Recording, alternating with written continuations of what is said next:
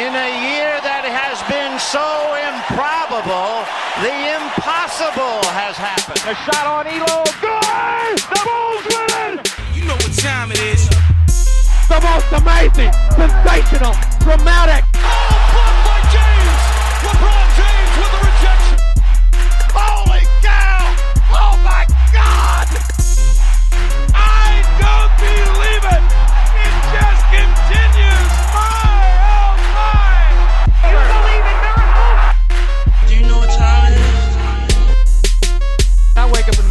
Morning, excellence.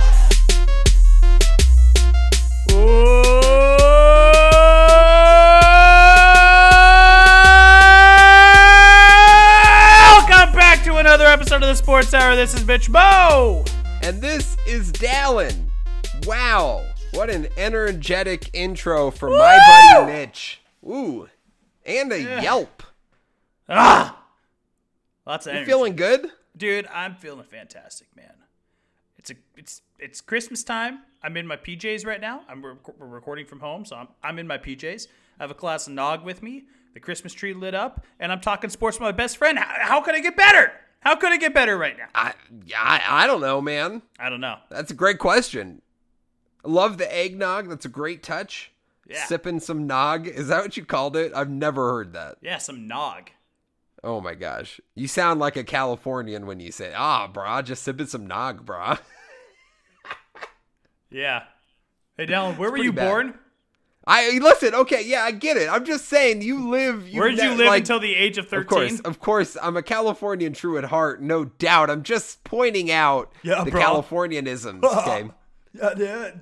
that's totally Mitch. And obviously, anyone who knows you knows that's just what you sound like. We all sound like surfers, and we all live next to the beach. That's everyone in Exactly. Else California. think everyone in California California? lives next to a beach. I couldn't live closer to the beach. Well, I could actually, but I could, or I couldn't live further away from the beach, like in the state of California. Right. But that's also a lie. I guess I could live like on the Nevada California border. It's true. But it's true. But um, there's uh, no beaches anywho, anywhere.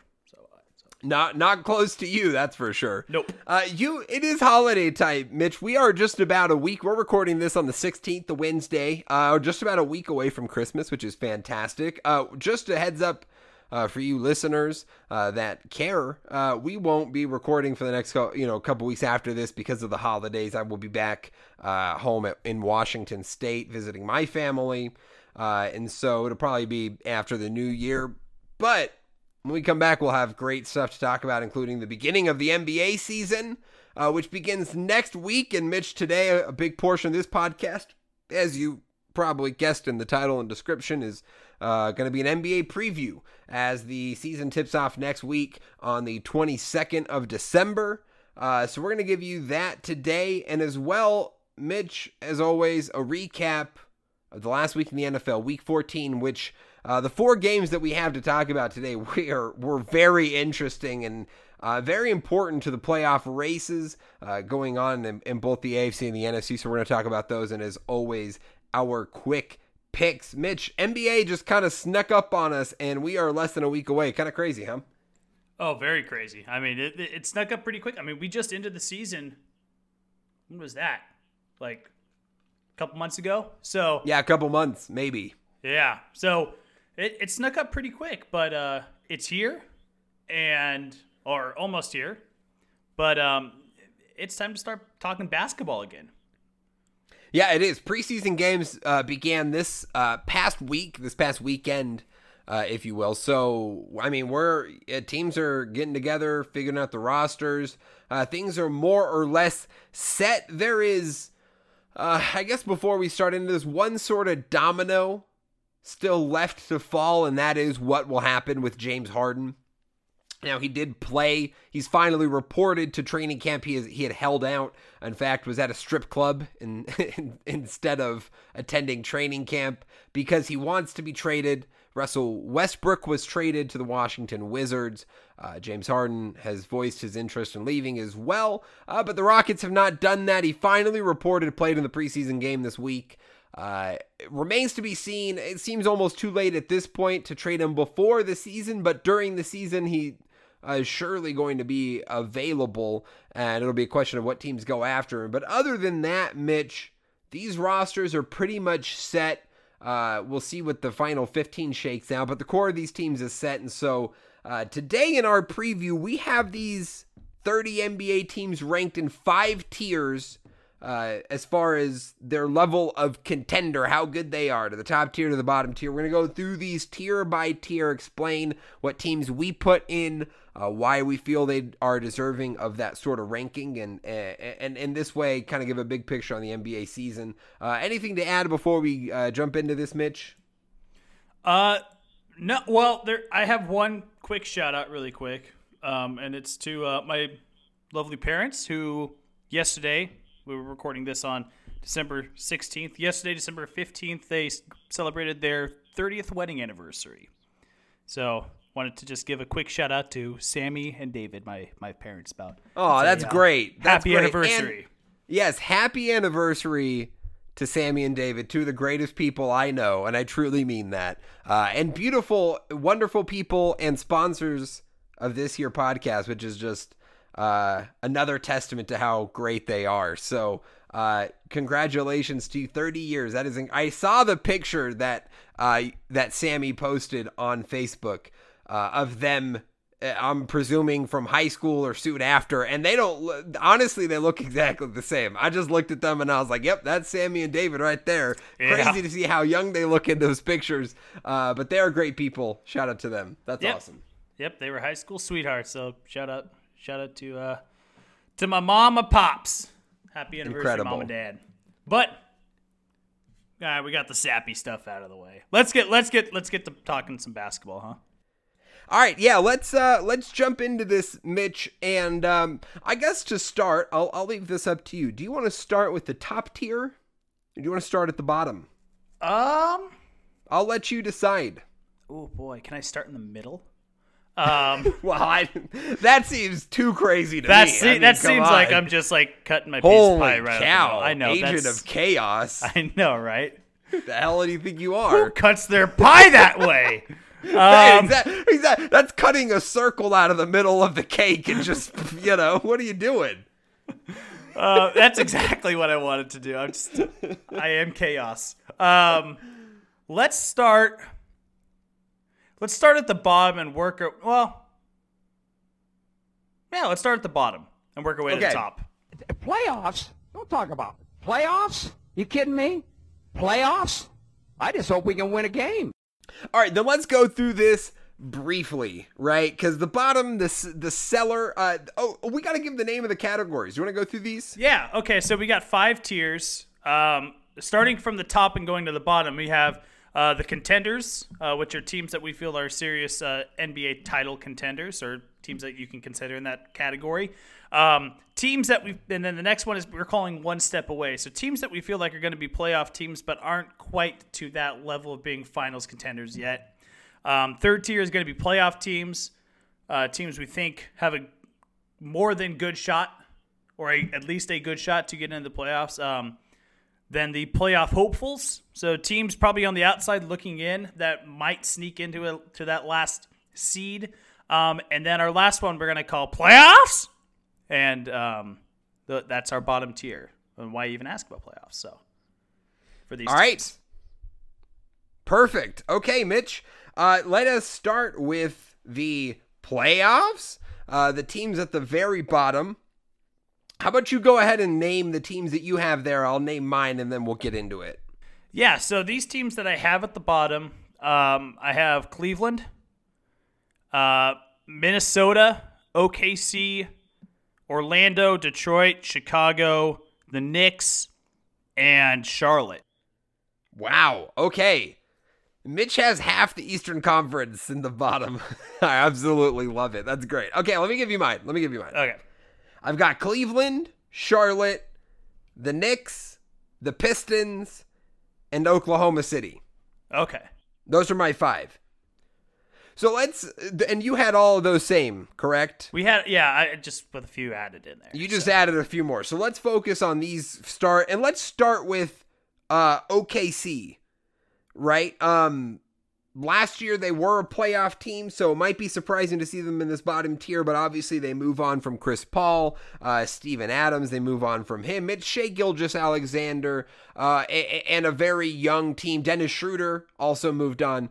Uh, so they're looking to just build, you know, some experience. That last year, the playoff experience that they gained, having uh, Chris Paul in the building, I'm sure was valuable for the development of their players, especially SGA. And uh, now moving forward, it'll be building upon him figuring out what it looks like around him and using the draft capital that they have accrued, the massive amount of draft capital that they have accrued for the next uh, like five years essentially, uh, using that to piece together a team. So they're they're they're not looking to win right now, unlike last year, which is uh, a little bit different for them. Yeah, I mean this this team is just either like really young or really old. There's like no in between, and it, it, they're just a really young team. Like and guys like uh, SGA that that have some years of experience, but he's he's really the only guy they have. Still have guys like Justin Jackson. Um, that that just need some more time in the league. And then they have like the super old guys like Trevor Ariza, who's been around forever, George Hill, that's been around for a long time.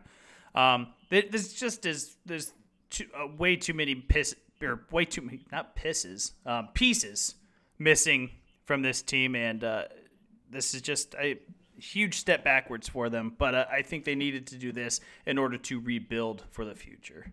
Yeah, and like I said, all those draft picks, like those are going to come in handy, whether they turn into players uh, that the organization drafts or pieces in trades to put together uh, a, an all star assembly sort of team, which is very much what it could be for them. Uh, let's briefly just, I'm going to mention a couple teams that are just really bad. Uh, the Cavs are bad. They're going to be bad. They're supposed to be bad. Uh, it's all bad. It's not going to get much better for them. Charlotte is at least interesting because of LaMelo Ball. The Gordon Hayward thing is a little interesting and you could argue to put them up into the playoff hopefuls because of that signing, but ultimately there's uh, not a ton of sort of um, you know known talent there to suggest that they're going to compete for a playoff spot. Uh, I agree with the Knicks. The Knicks are again much like the Cavs, bad, not really going anywhere. Trying to figure out what kind of star talent they have with R.J. Barrett now, Obi Toppin. Uh, anything on those three teams that you want to mention? No, I mean it, it's it seems usually when you see like a, a bigger name guy like Gordon Hayward on a team, you're they're usually playing on a good team, or at least over the last few years he has been on good teams, and now he's just not on a good team. I mean, so the Hornets are interesting, and the the LaMelo Ball addition for the Hornets is going to be interesting as well, but I still just don't think that there's enough there. Um, outside of that, the Knicks are the Jets of the NBA, and the Cavs just flat out suck. So yep. Yeah, exactly. Uh, let's talk about some of these other teams that you had in there. I included Detroit, and you did as well. Mm-hmm. The thing with Detroit, they still have Blake Griffin, which just seems strange. Uh, they have Sekou Doumbouya, who they drafted last year, and then a really good uh, assortment of players. They moved on from Luke Kennard. They picked up some other stuff. They drafted uh, quite a bit uh, in this past draft. And I-, I see the sort of potential moving forward, but it seems to me that this team is finally ready. I mean, they moved on from Reggie Jackson, Andre Drummond. Blake Griffin will be next as long as they can find a home for him.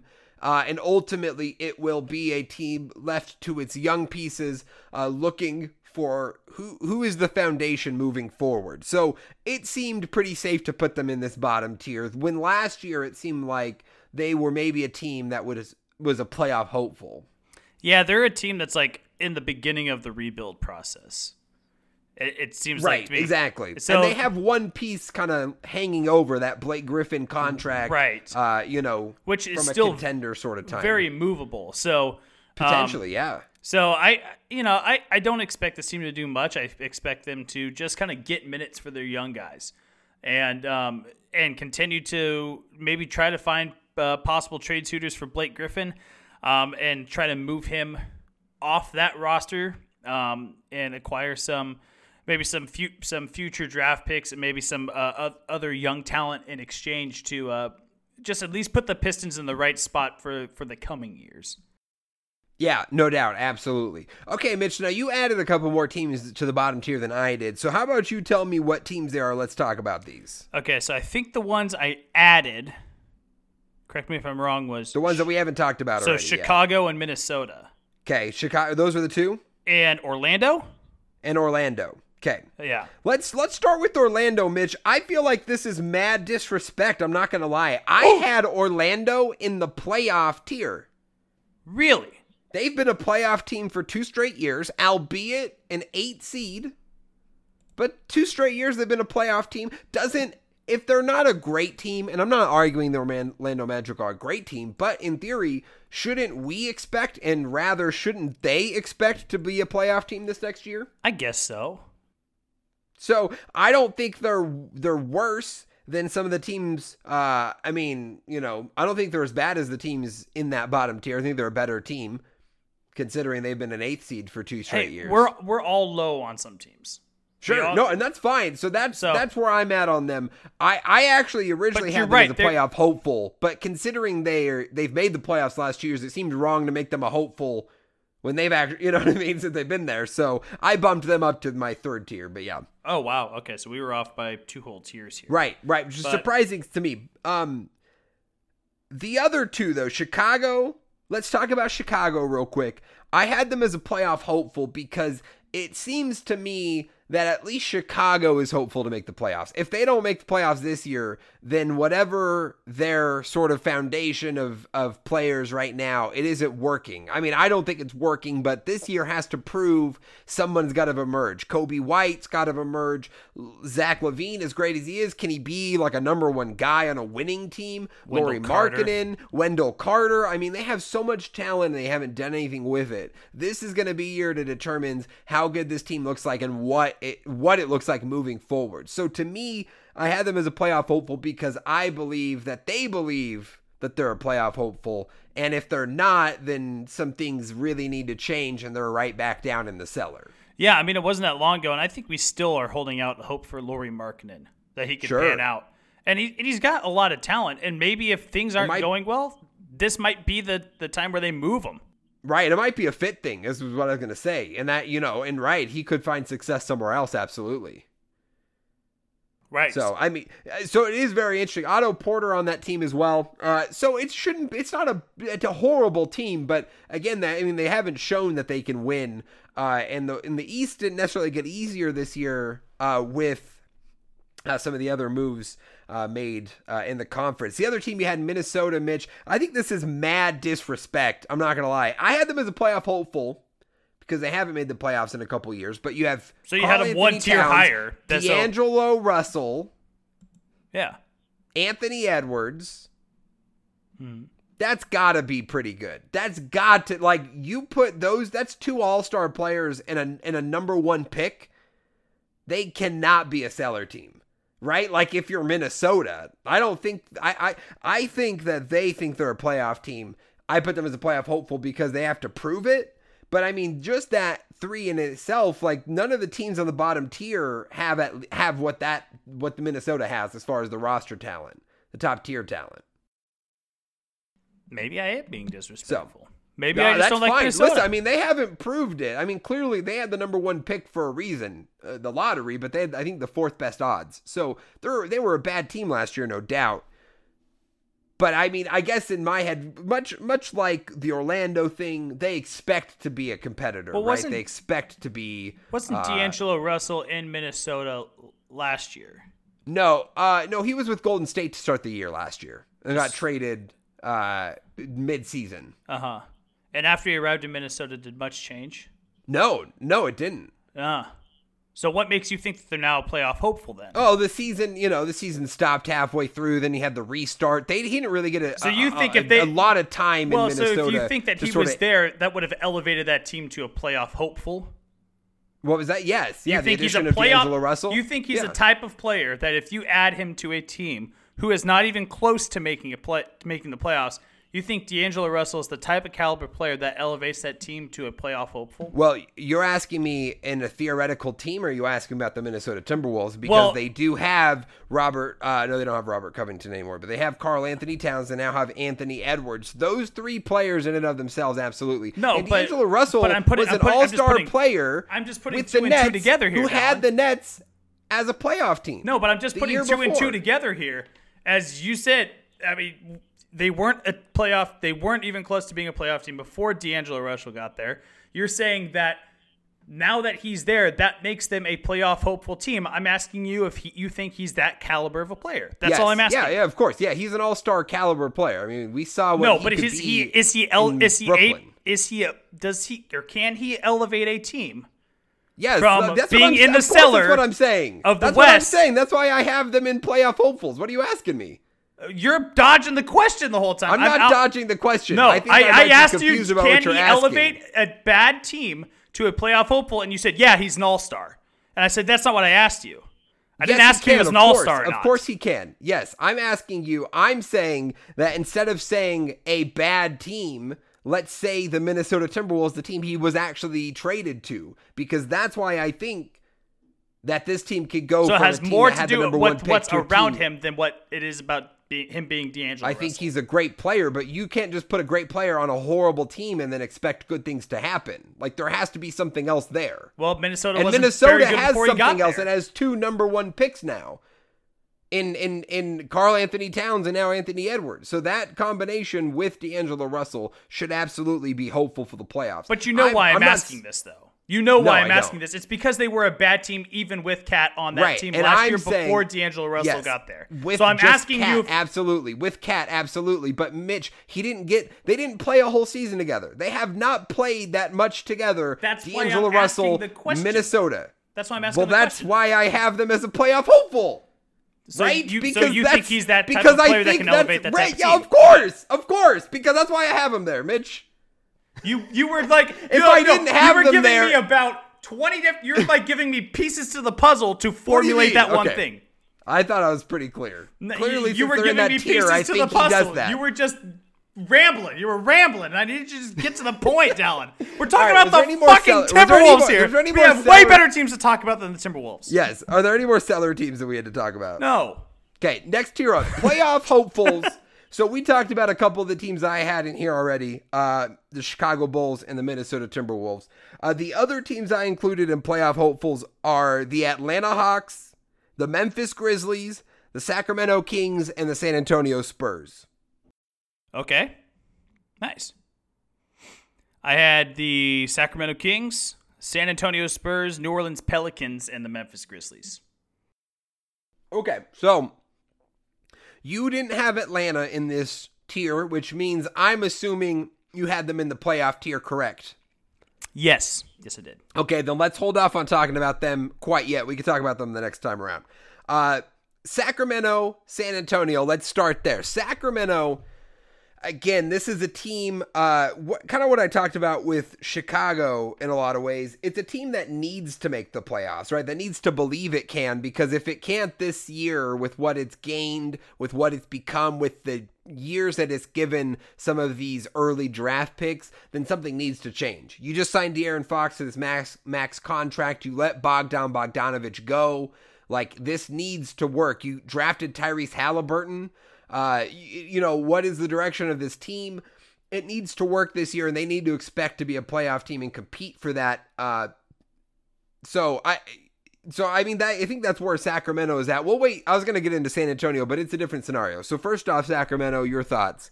Yeah, I think this is just a this is a young team still, really young team that is just going to get a little bit closer, and they might sneak into an eight in a into an eight seed. Um, but I said the same thing about them last year, coming back or earlier this year when they came back uh, into the bubble and started that Right. eight game run, where I was like.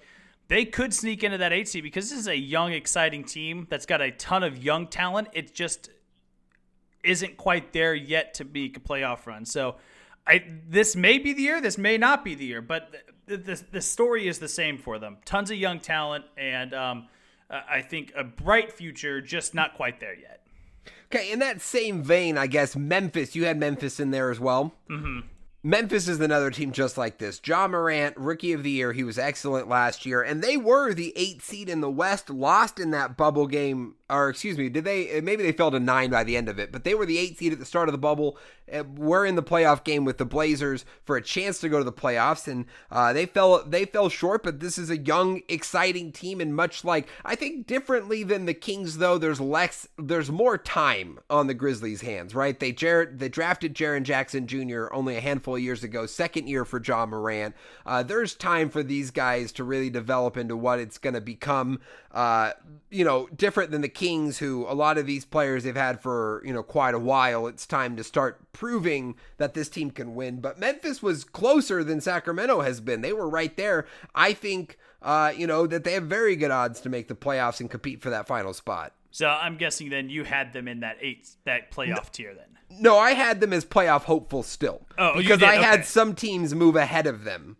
Uh, and so I think it'll be more difficult for Memphis than it was last year, though they should be in theory better. So who knows? But I had them as a playoff hopeful still. Yeah, I don't think the Kings have any less time than the Grizzlies. I think it's just that both teams need time. They but they both have young talent. Well, and I guess you could say that they both that the Kings do have a little bit less time. De'Aaron Fox has been there a little bit longer than Yeah. than Ja Morant has, and I mean, he just signed a max contract. So, like, once you sign that extension, it's time to start winning, you know? yeah, sure, You get all that money, it's, you know, that clock's clock's ticking. sure, definitely.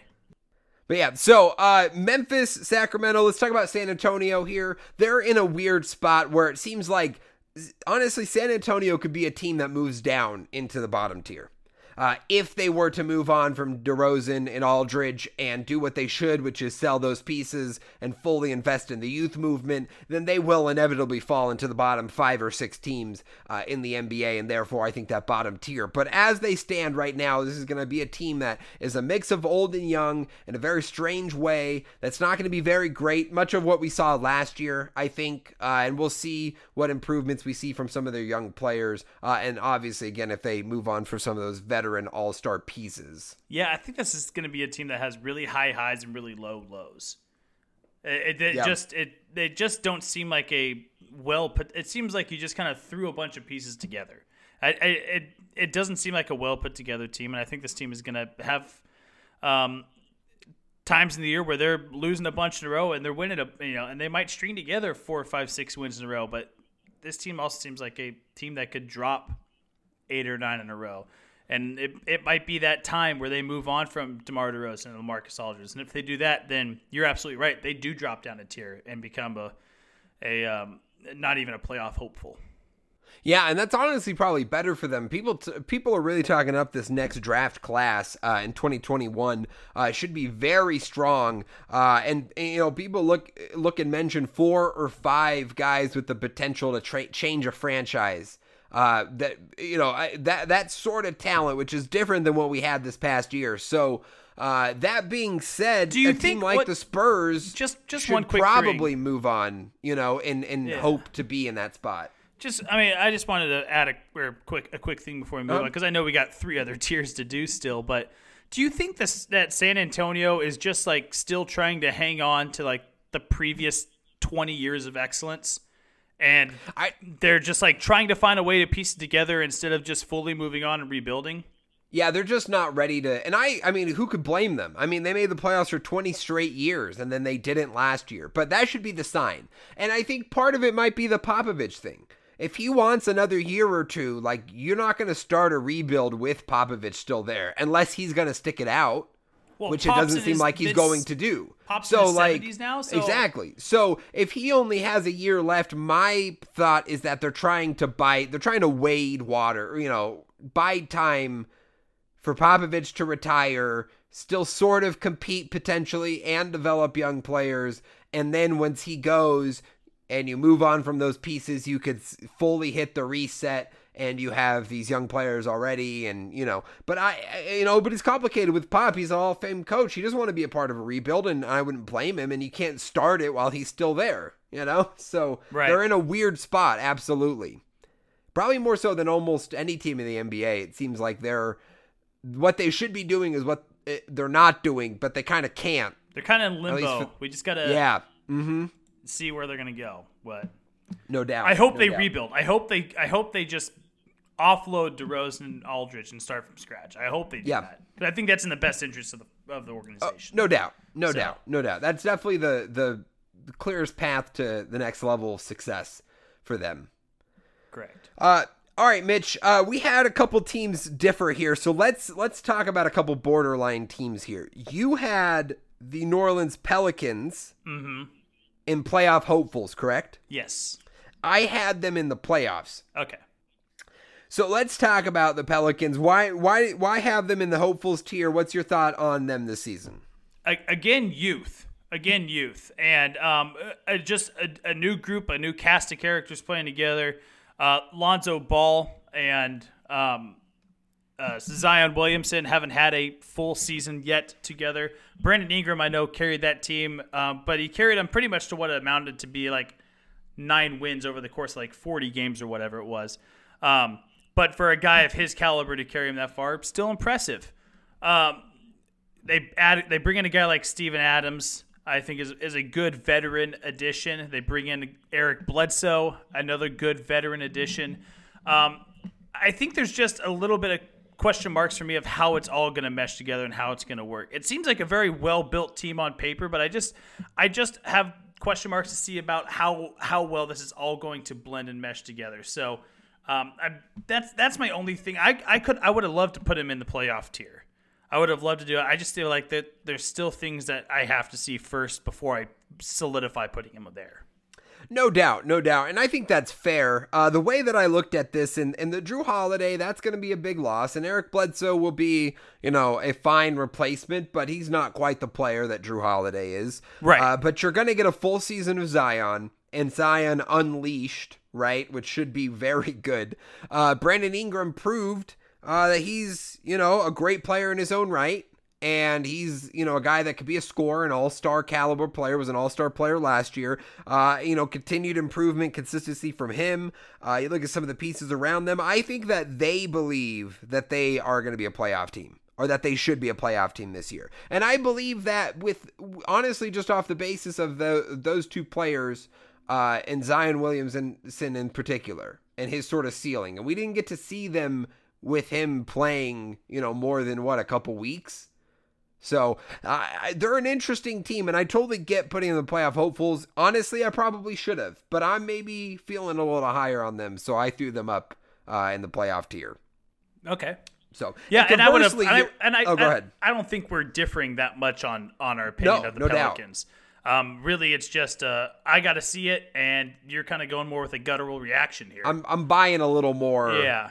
right now, no doubt. And and, and conversely here, I, ironically enough, let's talk about Atlanta because this is the opposite. I had them as a playoff hopeful. You had them in the playoffs. My thing with Atlanta as a hopeful, and uh, oddly enough, I didn't. I could have used this argument for New Orleans, but Atlanta's not made the playoffs. And yes, they have in theory improved on paper with some of the additions, but I I I don't know if just throwing talent on the roster and expecting it to just work is going to necessarily breed success and winning immediately. So I am still a little hesitant on Atlanta, which is why I put them in playoff hopefuls. But you had them a tier above in the playoffs. Yeah, I just I really like the additions that they've made, and I'm trying to pull up the roster, and it's not let me load it so I can get the names right. Um, but I feel like Trae Young uh, is ready to make that next step, and for the, a lot of the same reasons that you feel about um, New Orleans, I feel the same way about Atlanta. I feel like that Right. they they have they have a great roster put together on paper, and yeah, sure, it, it's yet to be seen, but but John Morant is a huge, or uh, not John, John Morant. Um, Trae Young is a huge is a big difference from what Lonzo is at the same position.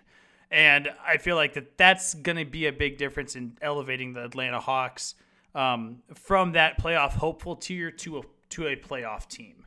Yeah, and uh, you know Atlanta is just it's interesting, and you look at the roster, and and man, I mean, like no, no doubt there is talent there. No doubt there is talent. You mentioned obviously Trae Young, DeAndre Hunter, Kevin Huerter, John Collins, Capela, Bogdan Bogdanovich, Del- Danilo Gallinari, Kris Dunn, Onyeka Okongwu, who's very good out of USC, Rajon Rondo, Cam Reddish. I mean, there's a lot of talent there, but again, it just seems like we see like comp- compilations of talent. We just assume it'll work, and it never actually works as well as we think it's going to.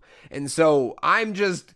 He- I'm just hedge- I- I'm just kind of waiting there. I don't want to like jump say- all in there. Is my only hesitation, I guess. I will say though that this has a very similar feel to that Lakers team of like the late 2000s where they had I think they had Nash and Dwight Howard and right, uh, 2012. 2012 where they had like a bunch of the like talented names on the roster but a lot of them were kind of on the wrong side of on the wrong side of 30 at that point. They weren't they weren't the player that they once were. And on paper it looks great but it doesn't translate really to the court. So i, I get it. The hawks kind of have that feel to it I I mean, but yeah, they still have a lot of young, they still have a lot of really good young I was gonna talent. say the difference is that this is young talent kind of Yeah. put together, or guys in their prime. Like a Gallinari isn't an aging star; he wasn't even a star, but he's a solid role player. Rajon Rondo is older, but a lot of these guys, it's like all this young talent, and in theory, all that young talent is great, and you put it together and it looks great. But does it actually work on the court? Does it actually produce wins? You know, in Mm-hmm. over the course of a season remains to be seen. So those are our disagreements there as far as the playoff playoff hopeful tier, I believe. uh, so- yeah well that's yet to be seen So let's go let's go through the playoff let's go to the playoff tier next. This is a tier uh, that I defined as either solid playoff teams or teams that highly expect to be in the playoffs. Right? Doesn't mean they all will. There's only 16 spots. But uh, this is the tier uh, and the teams that I have involved. So we've already talked about the New Orleans Pelicans. We've already talked about the Orlando Magic. I have the Washington Wizards, the Orla- uh, the Indiana Pacers, the Houston Rockets, the Phoenix Suns, the Portland Trail Blazers, and the Golden State Warriors. Okay. Okay. Cool. I like it. Um, and you? I do like. No, I really do like. No, no, and you. I'm waiting. Okay. Oh, and you. I want Sorry. yours. Yeah. I thought you asked, "Do you?" And I was like, "Yeah, I do. I just said I did." Um, so I have six teams in this tier. Um, I've kind of been, I've kind of shuffled around as, um, as I've been thinking. I've been thinking about this for a while. So, um, I have the Phoenix Suns, Houston Rockets, Atlanta Hawks, Toronto Raptors, Washington Wizards, Indiana Pacers. Okay, interesting. All right, so let's start. Let's start with the two Eastern Conference teams. We already talked Atlanta, so let's talk about the Wizards. The addition of Russell Westbrook and how weak in general the Eastern Conference is uh, made me put them as a playoff team. I almost had Washington as a playoff hopeful, but the but Bradley Beal's a really good player, super underrated player. Uh, Russell Westbrook is a, a good player, and what that fit looks like we don't know, but that's a lot of talent. Rui Hachimura in his second year, how does what does he look like? Uh, Davis Bertans, they paid him a lot of money, but he's really good at what he does, uh, and that's gonna help that team through perimeter shooting. So there's the potential there, there's the stability there to win uh, you know, 35 games in this shortened year and be a playoff team, albeit like an eight seed. Uh, and there could it could be even better depending on what that fit looks like and the development of some of those young players.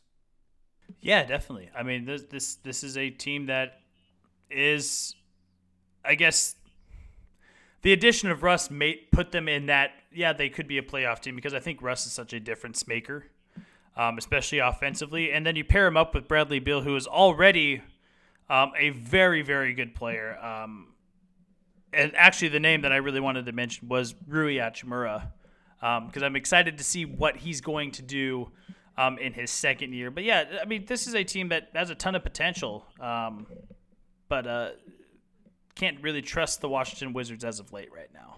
Yeah, we don't know. But, you know, when you put two All Stars together, we just assume that's at least going to be a playoff team, and especially in the Eastern Conference. If this was a Western Conference team, I don't know if they would make it to this tier because of how talented the Western Conference is. But, Sure. You know, but because of the conference they're in, there's no doubt seven or eight. Yeah, they could probably achieve that, right? Uh, I also want to mention too the the draft pick they had this last, uh, you know, a couple weeks ago, Deni Avdija, Av Avdija, I think is how you say it, from Israel. He's a really I, uh, people were very high on him. Uh, had him in like the top three or four of their prospects, and they uh, got him at I think eight or nine. Uh, and and that was a really good value for them, and he looked fantastic in his first preseason game, like lit it up. So I mean, if you get some contributions from some of those young players, you meant we mentioned Rui Hachimura, uh, Deni Avdia, like I'm saying his name horribly, by the way, guys. I know, I'm sorry. I'm just, I'm just, I'm not trying. Basically. I'm just uh, Avdia, uh, Deni Avdia. Um, that guy. If you get some contributions from those young players, it could be even better. So that's where Washington sits. Uh, Indiana, there, there's there's some talent on this team, and they could be better. You know, Victor Oladipo, if he's back and healthy, playing the way he was, if T.J. Warren is playing like bubble T.J. Warren, if Domantas Sabonis is an All Star like he was last year, like holy cow, this team could be really good. And that's not to mention Miles Turner, Aaron Holiday. Like holy cow, this team has a lot of depth to it. Uh, will this all come together? There was some talk about whether Oladipo was going to leave. He's he's staying. Oh, I, I didn't even mention Malcolm Brogdon. I was who- gonna say, you're is- missing is someone. Fantastic. I, this again, this should be a really good team if it's all healthy. That five of Brogdon, Oladipo, Warren, Sabonis, and Turner. That's arguably the best lineup anybody could trot out. You know, as far as uh, five positions of talent. But what it looks like on the court, does it turn into a top tier team? I don't really know, and they haven't been there yet. So playoffs, solid playoff team for sure, uh, with the potential to be uh, a higher tier. Yeah, I, I 100% agree with you. I have nothing else to add to that other than I just, I 100% agree with you. Super talented, uh, arguably um, maybe a top three starting five if you look at it. I mean, Yeah, I mean that five lineup again, like I, that's not the star question- power, but how many teams could trot out five players of that quality at every position? Right. And You know, it, it just many. comes down to what's on the bench for him. Sure. And and uh, so that's really the only question mark for him. And health, because and health. health. was the biggest issue in the health. bubble. You know, you had a hobbled Oladipo and no Sabonis. Right. Right. So you know when you're in the playoffs with you know one and a half of your two two of your stars, that's uh, or half of your star basically. It's not good. So, uh, Mitch, let's talk about the Rockets next here. So the Rockets are in an interesting spot. They lose Russell Westbrook. They get back John Wall. Strange. We don't know what John Wall is going to look like. We don't even know if Harden's going to be there. The the Rockets are definitely a team that obviously if they move on from Harden, they might be a very last tier team. But with James Harden on the roster as their guy, this is going to be a playoff team, uh, no matter what you throw around them. And the addition of Christian Wood, I think, is fine. Eric Gordon, PJ Tucker, a lot of the same cast is still there with the addition of some new faces. So uh, this could still work. This could still be fine. Uh, and, and, and with Harden, this is probably a playoff team, but not more than that. And I definitely think this is a team that's going to be moving down this year instead of moving up. Yeah, they're they're definitely trending in the downward position, uh, in the downward uh, direction. I mean, this was a team that you would put as a contender a couple years ago, um, and now they're like, yeah, they're a playoff team, but th- I don't think there's anything special there. Um, and James Harden definitely is the difference maker in that team. I mean, this is a guy that if he puts up 40 multiple nights in a row, no one really bats an eye because he just that's what he does. He's a scorer. He puts up big points every night. Um, where if you know if a guy put up if a guy put up 40 plus in five straight games, be like, wow, that's great. But if James Harden does it, we kind of go, eh, yeah, yeah, he's done that before, whatever. Um, and he's that kind of a difference maker on this team. And I, but they're definitely trending in then in that downward direction right now, where uh, you know if James Harden gets moved, uh, this team could really uh, find the backside of the hill really quick. Yeah, much like the Spurs, it's like a team that, like, if the Rockets ended up as a, one of the five worst teams in the league this year, I wouldn't be shocked. And and in that scenario, they'd have to get rid of James Harden, but like that's in their potential future, depending on the what moves they make and and how that plays out. And again, as I mentioned in the very beginning, we'll see how that plays out Right. Right. and that could affect us greatly. Uh, Phoenix Suns, Mitch, added Chris Paul this this offseason in a great trade, I think, for them. And now they pair Devin Booker, DeAndre Ayton uh, with a veteran point guard, allows Booker to play more off ball, just uh, maximize his ability to score. Uh, this is a really good fit. This is a really interesting team. And now the Phoenix Suns, uh, the NBA bubble all stars, are going to have a chance to be a solid playoff team and potentially even more. But since we haven't seen it on the court, playoff teams where we're at. This is a team that I like really wanted to put in contenders or and one step away. Yeah. Because I'm like, man, you added Chris Paul. You you've added the piece that's going to allow that is sorry, I'm losing my train of thought. It, you've added the one piece that's going to allow Devin Booker to be a scorer, put up those big numbers every night. You've allowed you've opened up DeAndre Ayton that much more to a lot of pick and roll stuff. You've allowed him be uh, play defense on the on the inside a lot more, a lot much more like a Rudy Gobert does. Um, You've added Jae Crowder, an excellent piece to add to it. I mean, this team is just, they've really added a huge glaring need, which was another guy to facilitate that point guard position and let Devin Booker go be a playmaker.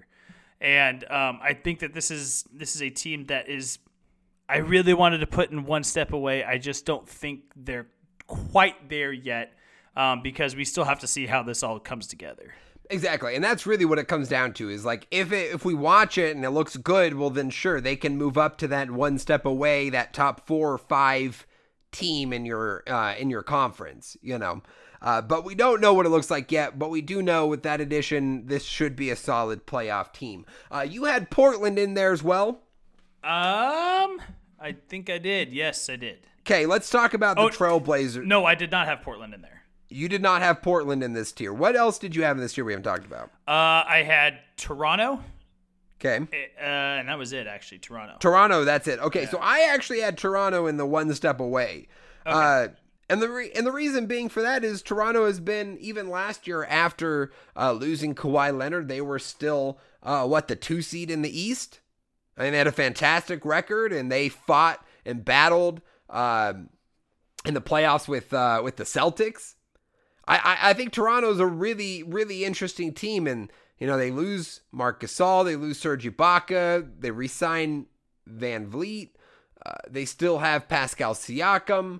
Uh, there's still growth for them. Uh, so, I, in my opinion, they haven't moved enough. They haven't changed enough drastically to make me bump them down at all. Uh, so in my head last year they were a one step away team because they were one of the best teams in their conference, uh, and and so therefore I kept them in that tier one step away. But you had them as a solid playoff team. Yeah, yeah, they're going to make the playoffs. I think that there are just other teams that um, either got a little bit better or are having guys come back from injury or um, teams are just are getting a little bit better than um, than the Raptors are right now. So I think Well, uh, but they're still a playoff team in my book. They're still Of course, yeah. yeah. Well, I'll give you this that uh, I mean, I think there are teams in the Eastern Conference specifically that have a higher upside than Toronto.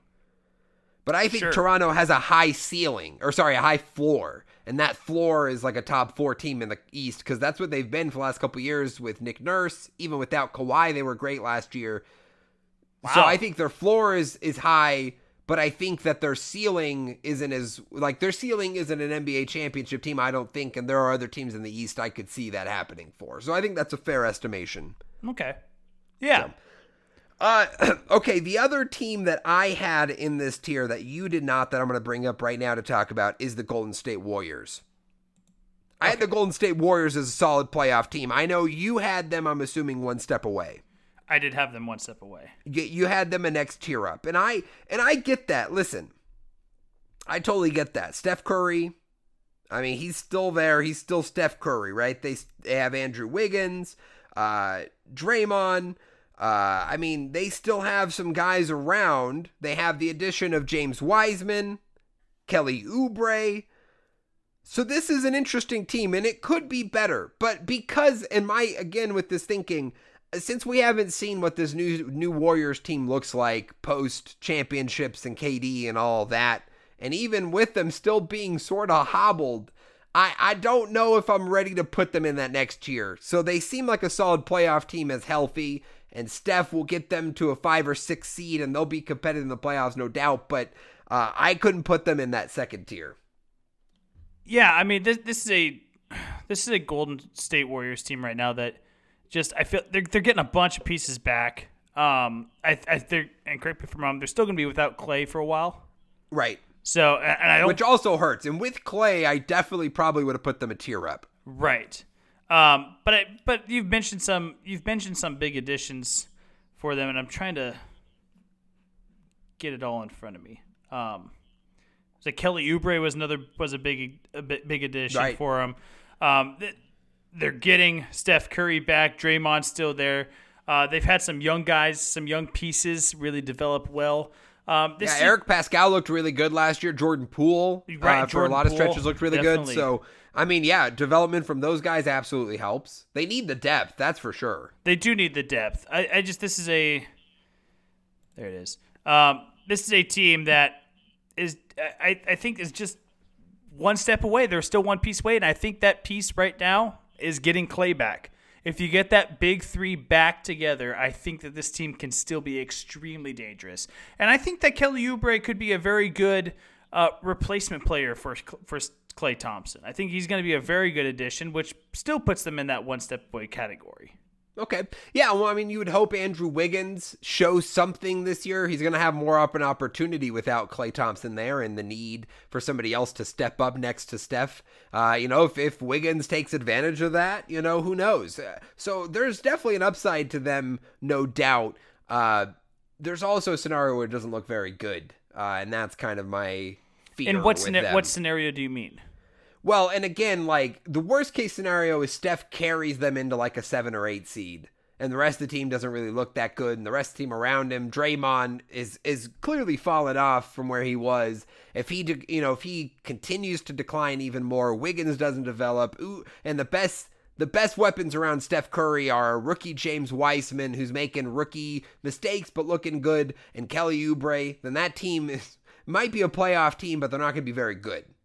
So that's you know, it could be better than that. But I so again, playoffs because Steph Curry and, and that organization, they're you know they're a playoff team. That's fine, but I don't know. The the loss of Klay is big, and I and I don't know if he'll miss the whole season, but he's going to miss a significant portion. Yeah, I, I think I might have seen the entire season. Um, Yeah, I mean, was- it's- it it was- was, a total reconstruction of the ACL or something. Right. Like that, Uh, yeah, it's pretty pretty big big deal. So Yeah. Okay, Mitch. Uh, let's move to the second tier fully here. Uh, I'm gonna read you the teams that I had in my second tier. We talked about Toronto already. In the East, I also had the Philadelphia 76ers, the Brooklyn Nets, and the Boston Celtics. In the West, I had the Dallas Mavericks and the Utah Jazz. Okay.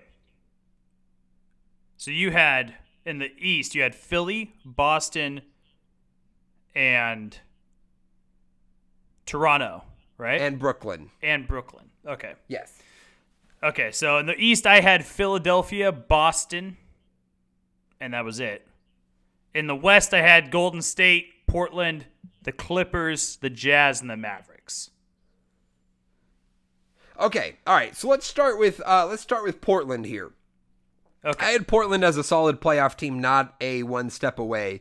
Uh, you had them as a one step away. I think that's fine. Uh, you know, they were a Western Conference team two years ago. Now, obviously, last year's team had a lot of injuries. Uh, they limped into the playoffs, you know, fought their way into the playoffs, uh, and then, you know, had the Lakers in the first round. But, uh, you know, there is upside there still with the Damian Lillard at the helm. Like, uh, you know that's that that's going to be a lot. That's a lot more than a lot of teams have. Jusuf Nurkic, C.J. McCollum, uh, Rodney Hood, who missed a lot of time, is going to be back healthy, and he looked good when he was healthy. They added Robert Covington, who could be a huge piece. One of the things they missed dearly was somebody to defend a LeBron James. Robert Covington's a pretty good option for that, so that definitely is going to be a lot better than Gary Trent Jr. Uh, so sure, I could see them as a one step away. I didn't have them there, but I I could see the logic. I could see why. Yeah, I mean, it's still probably one of the more complete teams in the NBA. Um, I just they, they got to move off. They got they they got to move off of Carmelo. They got to move off Carmelo. I think he They just gotta hope not to play him a ton. I- They don't. And, I- and 'cause I they think he hurt- he hurt in the, some the, more than in he the helps. bubble. They needed to, but hopefully with health, they won't need to play him nearly as much. Sure. Yeah. I, I mean, he's definitely a a hindrance more than a help in my mind. Um, but yeah, they're they're really just one step away, and it's really not that they're one step away, more than the fact that there are just five other teams right now that I think that are ready to contend right now. Um, and not to say that they couldn't contend, but um, I think it would be absurd to put eight or nine contenders in one tier. Right. So I, I, I think that they're of of the ones that are ready cont- to contend, they're on that lower end. So I'm putting them in that one step away. No doubt, no doubt. And that's totally fine. And I'm also going to let's talk about another team I think pretty similar to this, and that's the Utah Jazz. Mm-hmm. And I could totally see it. I think most people would have them as a playoff team, that third tier. Uh, you and I have them in the second tier. I, I'm a little particular to the Jazz. And the one thing that I would look at is they took. Uh, you know, they battled Denver in that series. Uh, Denver ended up making it to the Western Conference Finals, and they did that without, like, with two games without Mike Conley and the entire series without Bojan Bogdanovich, who was uh, arguably, I mean, he was averaging 18 points a game, almost. Tw- I think he averaged 20 points a game last year for them. I mean, he was huge. And so I think as healthy with improvements with these guys in the system, Mike Conley looked out of place a lot of times last year. It looked better as the season progressed as he got more familiar with the system. A system, and he's only ever played in Memphis. This is all new to him. I think the second season with these guys is going to look much better than the first season, and the first season looked pretty good with this with these new additions. And if they were healthy in the playoffs, that series goes differently. Donovan Mitchell doesn't have to go for 50. They could do it, you know, with less than that. And so I think the Jazz really do have a high ceiling. I think Donovan Mitchell's just going to get even better this year. He takes a leap. Rudy Gobert remains solid. They stay healthy. I think this team could really cause some problems. They're not one of the top five or six teams, but they're definitely a team uh, that I think could could make some pull and, and is definitely a tier two team.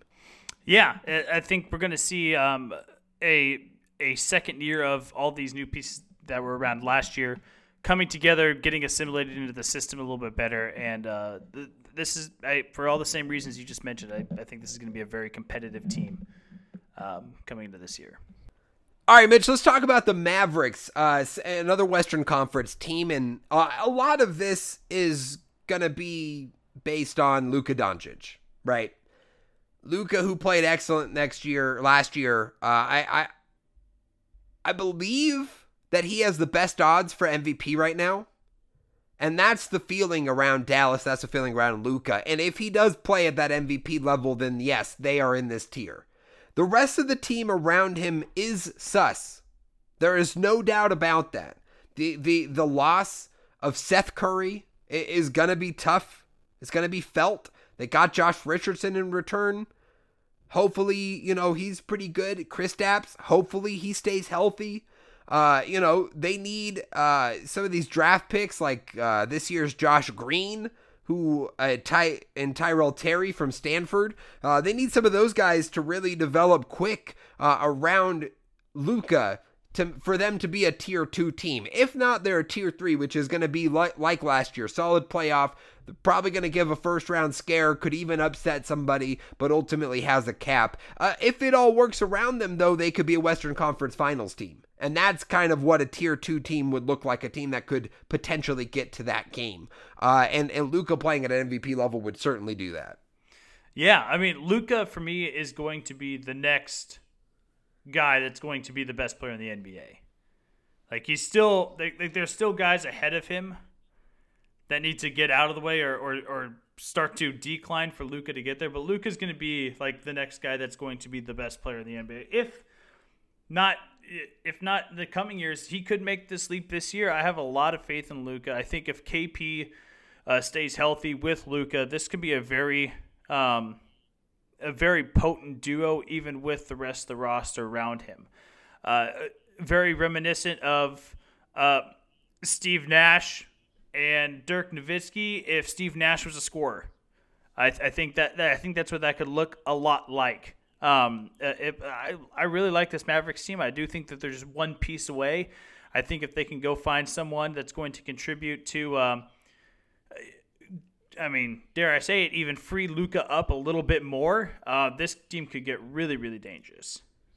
Yeah, no doubt. They definitely there's work to be done on this team, but the fact that they can look the roster can look the way that it is and still be viewed as a tier 2 team just shows how good Luka Doncic has been and how we expect him to get even better this season.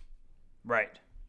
All right, Mitch, uh, let's jump to a little a couple Eastern Conference teams here real quick. Let's start with Philadelphia, the 76ers. Uh, roster pretty similar, right? You still got Embiid, Simmons, uh, some interesting additions. Seth Curry, who I mentioned from Dallas, goes to Philly in that trade for Josh Richardson. Uh, they bring in Danny Green and Dwight Howard from the champion Lakers, uh, hoping to add some depth there. Uh, and ultimately, the biggest changes are Daryl Morey as the GM uh, president, I guess, there or whatever it is, and uh, Doc Rivers as the head coach. And what this looks like as a new era of Philadelphia. Do they actually add James Harden, as has been rumored? Uh, that could ultimately change their tier, but the way they are right now, they should be exactly where they were last year, which is they have the potential, but I believe still that the Simmons Embiid duo has a ceiling, and the ceiling is not the NBA Finals.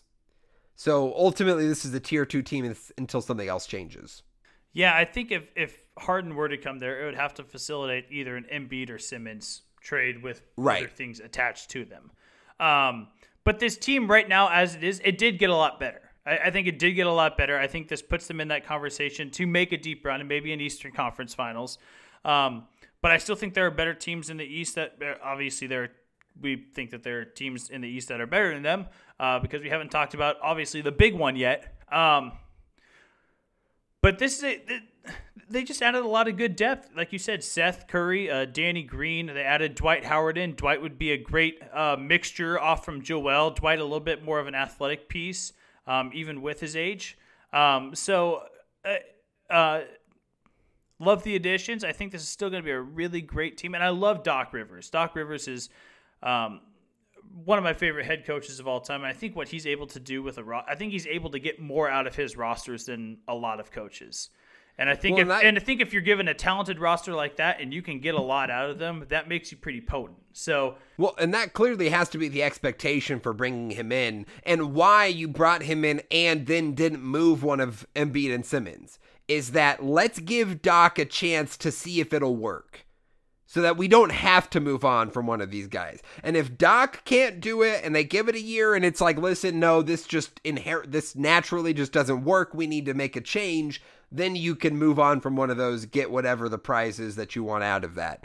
Uh, but I obviously there's a hope that Doc can make this thing work, and uh, I mean he's had success in other places clearly. So uh, remains to be seen what it looks like but that should help. And it makes me feel more positive, I guess, about their outlook. Sure. That's probably true. Yeah. Definitely. Anyway. Uh okay, Mitch. Um let me look at our list. So you didn't have them in this tier, but I'm going to bring this team up now. The uh, the Brooklyn Nets. Mm. You had the Nets in contender. Yes. I think that's foolish. I'm just going to say that. Oh. I don't mean that offensive. It's okay. I think it's foolish. And here's here's the reason why. Because on paper it absolutely looks fantastic. You you got KD, Kyrie, Spencer Dinwiddie, Caris LeVert, and DeAndre Jordan. I'm gonna whisper that one. That's not very good. but Jarrett Allen. I mean, you've got some, you know, some fun stuff. Steve Nash, first time head coach in the building. What does this look like? The ceiling for this team is an NBA Finals team, no doubt. But since we haven't seen them actually play a game together as this entity, uh, and just Ky- KD and Kyrie, not KD Kyrie in a Steve Nash coached system, which we don't even know what that looks like. I I I am hesitant to make them a contender, a top five or six team, just based on those two guys alone, having seen nothing else of how it's played out. So that's why I put them at tier two because I didn't want to I didn't want to put my money on them the way that I did for maybe a team like the Pelicans. But you're on board with the Brooklyn Nets and I respect that, even though I think it's foolish. Yeah, I wouldn't call it foolish, but I don't think that you're wrong for being skeptical. I don't think you're wrong for being yep. skeptical, but I don't think it's foolish to think that they're contenders because and this contradicts what I said about some of the teams I put in lower tiers um, that we talked about earlier, but you're talking about Kyrie Irving and KD, and you're talking about a lot of really good pieces, like you mentioned, uh, DeAndre Jordan, um, uh, even a even a Joe Harris. Oh, Joe Harris. Yeah, I didn't even I- mention Joe Harris. I mean, made himself some money this Jeff offseason. Green, yeah, uh, Jeff Green. I mean, there, there, there's Taurean Prince isn't a Taurean bad Prince player. isn't a they bad player added either. Landry Shamet, who lo- has looked pretty good. there there are good pieces there.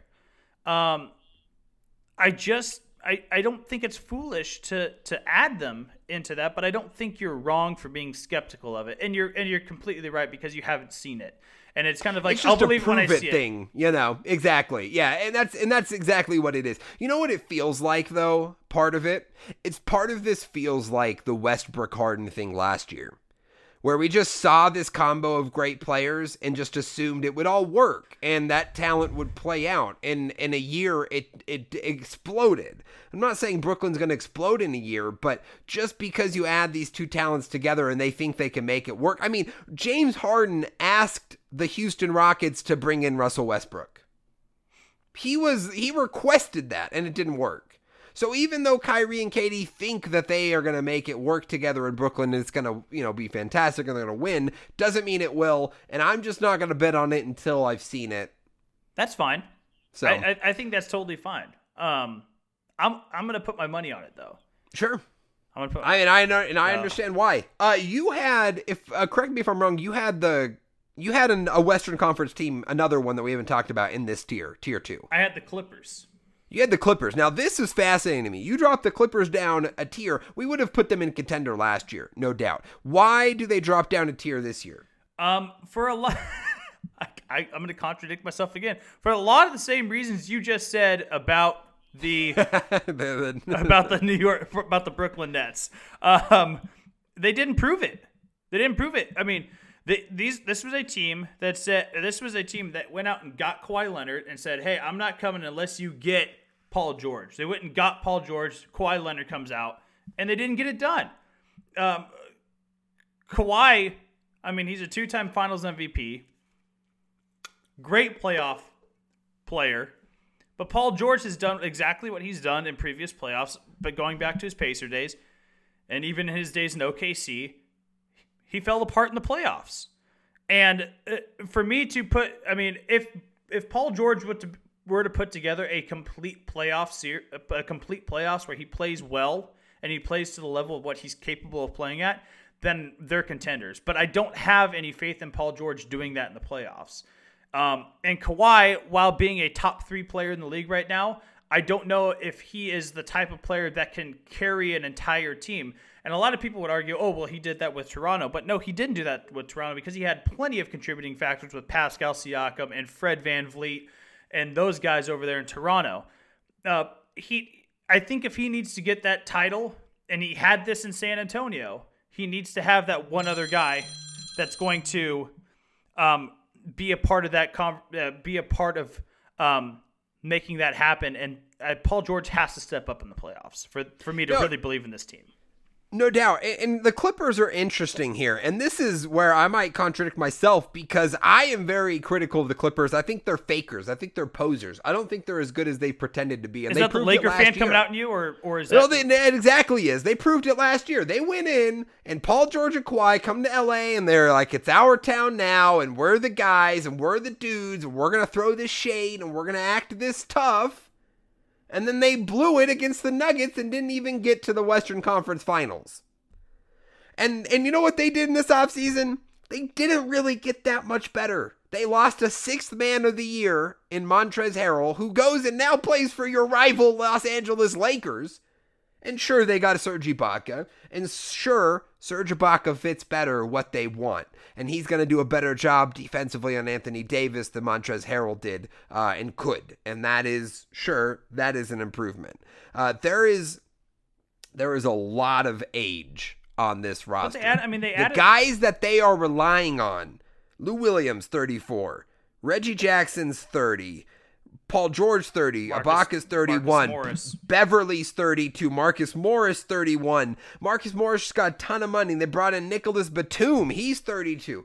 There's a lot of guys, and we've seen the dysfunction. We've seen the way that it hasn't worked already. So it's just going to suddenly fix itself this year. I don't know. So I almost agree that you put them in tier two, and yet I put them in tier one because ultimately Kawhi, Paul George, again, if it clicks, they should be a Western Conference Finals team and potentially a team that contends. I probably should have bumped them down a tier based on how I feel about them, but inherently, I just put them in that top tier. Uh, you know, just because that's what I guess I did last year, and it seems like in theory that's where they should be.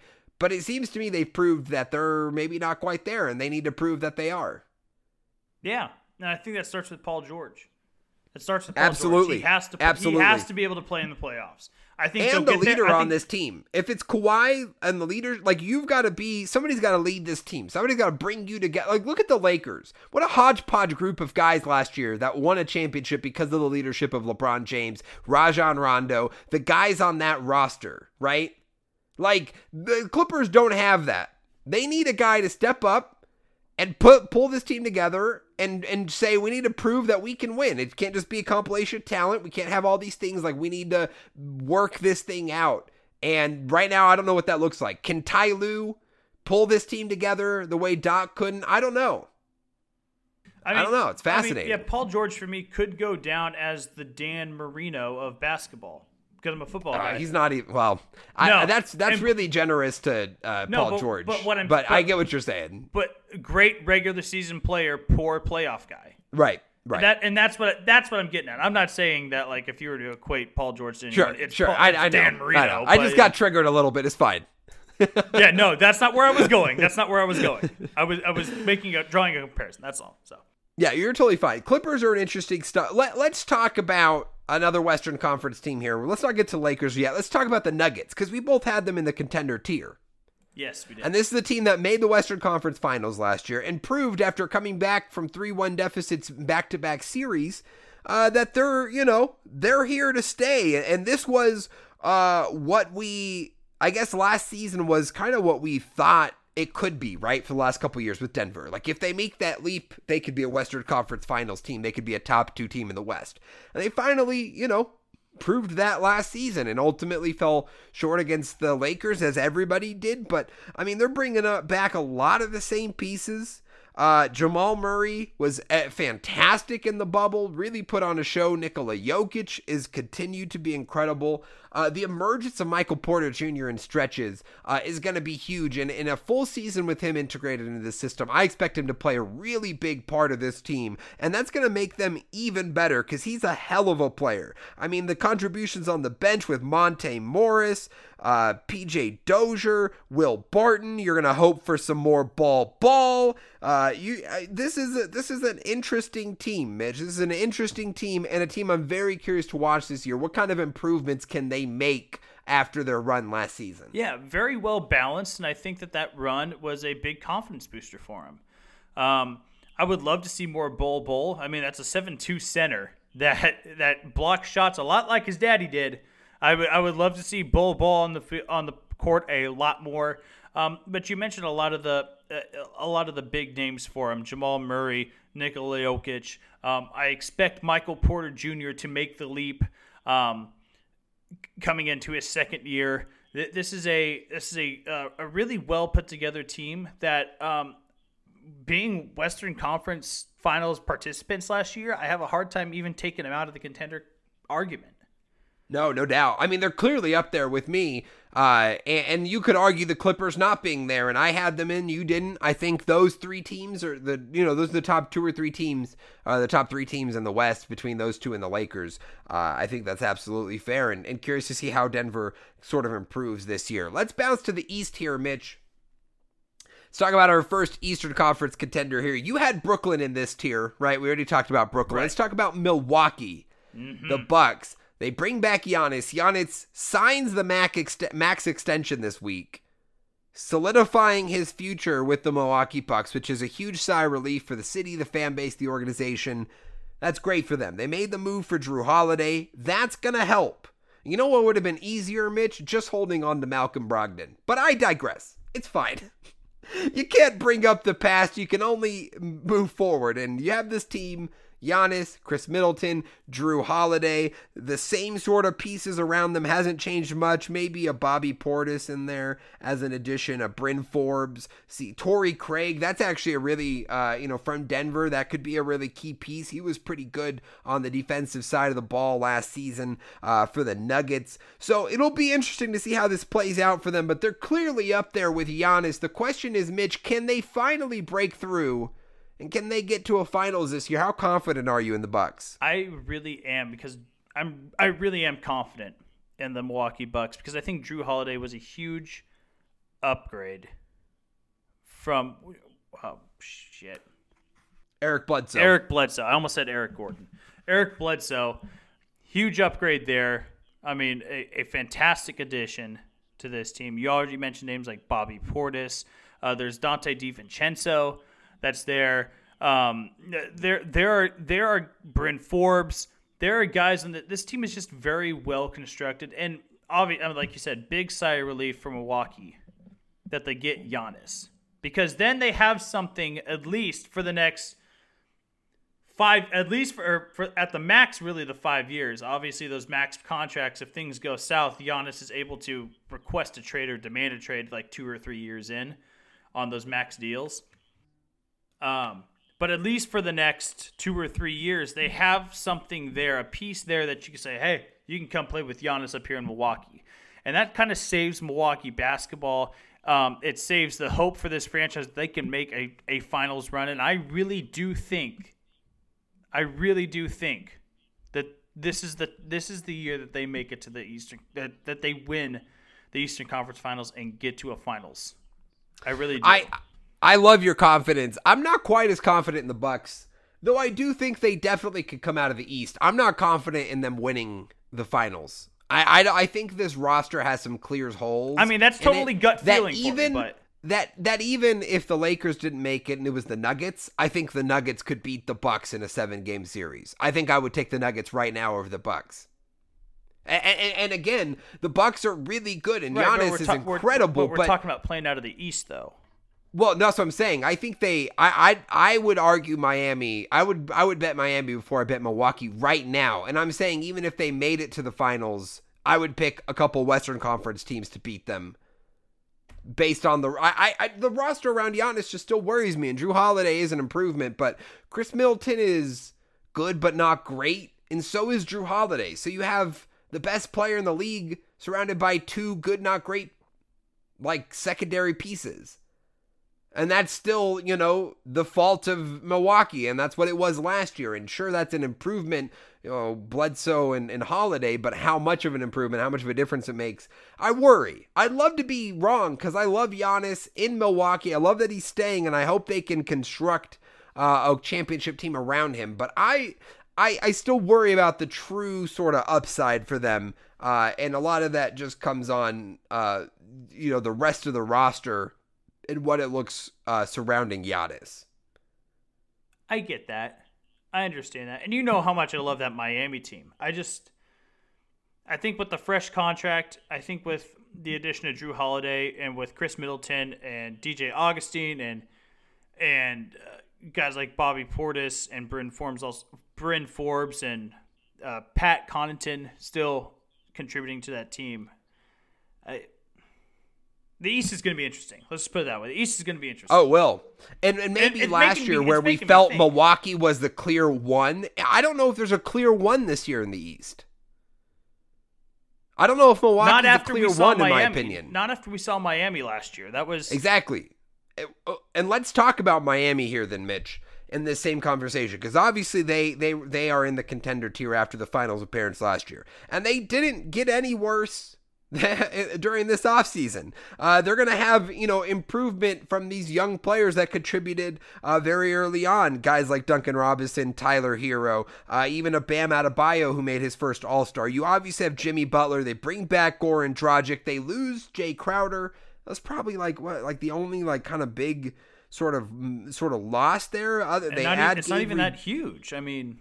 Sure, I mean he was a starter, but that's not you know that's not a huge piece that you don't feel like you can replace. They add Maurice Harkless, who's basically a younger version of Jae Crowder. Hopefully, he can contribute about the same, adding Avery Bradley from the Lakers. Heat should be good. I would pick the Heat as the best team in the East. I would pick the Heat right now to repeat out of the East, in my opinion, based on uh, what we saw not that long ago. Uh, again, again, this season, you know, only ended like six, six or eight weeks ago. So this team that we saw in the finals is going to be playing here in a couple weeks, and uh, I still think that they're the number one team in the East. Yeah. I'm gonna amend what I just said, because and and it's and it's because my love for the Miami Heat and you guys and you listeners know and Dallen, you know, I had all the love in the world for the Miami Heat in this last playoffs. I mean, those were they're my so good. Those were I my mean, guys. So good. Those were my guys. I mean, uh, top to bottom on this on this roster, there's talent everywhere, and man, it's hard to pick against them. It really is hard, and like I talked, I talked about this multiple times during the playoffs. Jimmy Butler with the ultimate chip on his shoulder, and Right. I feel like he's been to a finals now. He knows what that feeling's like, and I kn- if if we know Jimmy Butler as a competitor, he is frothing at the mouth. Oh, he's he is so mad that he lost. He is that he, absolutely. I mean, he is like a rabid dog foaming at the mouth, wanting to get back and get back and get a title. He wants to get that chip so bad. yeah, I gotta amend what I just said. I gotta amend. It's tough. because now And I think I- about it more, and it's like, why would I ever bet against the Heat right now? The Well, Heat and so- Jimmy Butler. I mean, why would I bet against the- them? Here's the thing. Ultimately, again, I think what I said is true, which is that there's not a clear number one in the East. It could be Miami. It maybe should be. Could be Milwaukee. I think you could argue it could be Boston. I mean, Boston. It could be Brooklyn. Like there, I don't think there's a clear number one in the East, and that's why Miami, Wa- Milwaukee, and even a Brooklyn for you sort of end up in that top tier because any of those teams could really emerge. You think, uh, and if it works out, they could be that number one. Uh, based on this, right at this very moment, I would say the Heat, but I wouldn't be surprised, I guess, if any of those teams uh, emerged to be the Eastern Conference participant in the finals. Yeah, So the East is going to be interesting. I mean, the us- East is I mean, not as talented as the West, but it's going to be very interesting. And I think that's what makes it more interesting. Is it's Sure. more it's more wide open. Like you could you could sit, sit down right now and write down the top six teams in the West. You can't do that in the East. You can't do that because there's just so much the the talent on the Eastern Conference right now is so spread out that I I mean, there's obviously the two teams that you know are locked in, but other than that, there, there's really not a whole lot else that you can totally lock in. So Yeah, there's a lot of there, there's still a lot of talent, but it's not defined as far as team success enough to feel confident in a team having success as opposed to just the players and the talent it that's feels there, like no two doubt. different leagues. It feels like two It different does. leagues. Well, and let's talk about the Western Conference and the clear number one, the clear number one team in the NBA. Let's be honest, it's the Los Angeles Lakers, who had a dominating uh, road to the finals, win the finals, and you know what they did this offseason? This very brief offseason, Mitch. They got even better. They got significantly better. They signed two sixth man candidates in the offseason, Montrez Harrell and Dennis Schroeder, to a team that won an NBA Finals, Mitch. To a team that has LeBron James and, and, and Anthony Davis. And who cares what the supporting cast? You lose Dwight, you lose Rajon Rondo. Well, guess what? Dennis Schroeder is an improvement over Rajon Rondo a thousand percent. You're not to miss Dwight Howard. You'll be okay without him. You got Marc Gasol, which is great because guess who drafted Marc Gasol? The Los Angeles freaking Lakers and then traded him for his brother Pau. It's it, listen, they just got better. And it is clear to me that not only are the Los Angeles Lakers the best team in the Western Conference, they're the best team in the NBA. They are clearly the best team in the NBA. And who's going to beat them this year? That's going to be the narrative. Who is going to step up to the Lakers this season? I think Miami had a very valiant finals. I don't want to take anything away from them. I think they were a really good team, but this Lakers team was really good last year and they got better significantly. So I don't know who's touching them this year. I don't know who's going to emerge and compete with them, truly compete with them, not only within the West, but also from the Eastern Conference. You make a lot of great points, bud. and I don't know how I can disagree with you. And I need I need to shout out my coworker Mikey Garcia, who down honestly in sports you would get along with very well because he's a big Dodger and Laker fan. Um, well, he's a, then he's a very smart man and a great human being. But my, I can absolutely endorse. Mikey him. told me the other day there's no doubt in his mind that LA will repeat because of how much better they got during the offseason. Yep. And and it's right with additions like Montrezl Harrell and Dennis Schroeder. Um, and you still bring back and you still have LeBron, you still have AD, you still have Alex Caruso coming off the bench. You still have guys like KCP and and Quinn Cook and Kyle Kuzma. You still have guys, even all the way down to Jared Dudley and Alfonzo McKinnie. This is still a really talented team. And it's really hard to not say, nah, I don't think they can repeat. Now, it's one of the hardest things to do in professional sports is repeat as champions. But I don't think that there is a path right now that I could see where LA doesn't do it. Exactly. Yeah, another team would have to emerge and really make a step you know, the Clippers would have to prove it. The Bucks would have to prove it. The Nets would have to prove it. The Nuggets would have to take a big leap, you know, to get to that tier. I mean, you know, th- there's going to have to be some movement from some other teams to reach the Lakers or the Lakers. On, I mean, in- injuries aside, you know, with this healthy roster, yeah, you're absolutely right. Absolutely right, Mitch. Yeah. And it feels good. It feels good as a Lakers fan. I'm not gonna lie. So, do you think that six man of the year will come from the Lakers? Looking at the depth here. No. No? No, probably not. No. I mean, we're going to talk about that next time we record, but no, because I just because wanted to maybe give so a little much. Yeah, no, no. So much of the team goes through LeBron and AD that it's going to be hard for another guy to contribute that much, especially as a sixth man. And I think they will have some great bench play, but a guy like Schroeder's probably starting, right?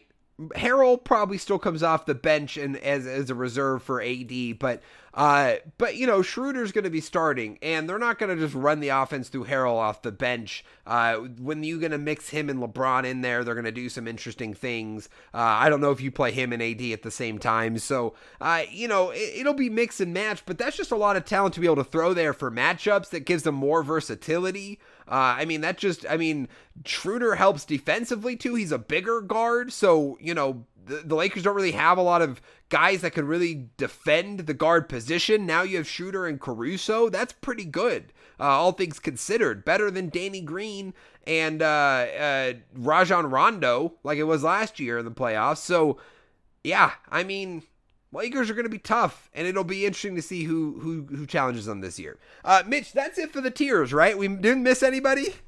Uh no, I think we literally discussed every team. So that's great. That's great. Well, that is uh, that is the exhaustive NBA preview. Um, covering a little bit of everything here for you, giving you guys our tier rankings of teams, and uh, if you have any thoughts, opinions, gripes with those lists, please let us know. Uh, leave us a voice message on Anchor.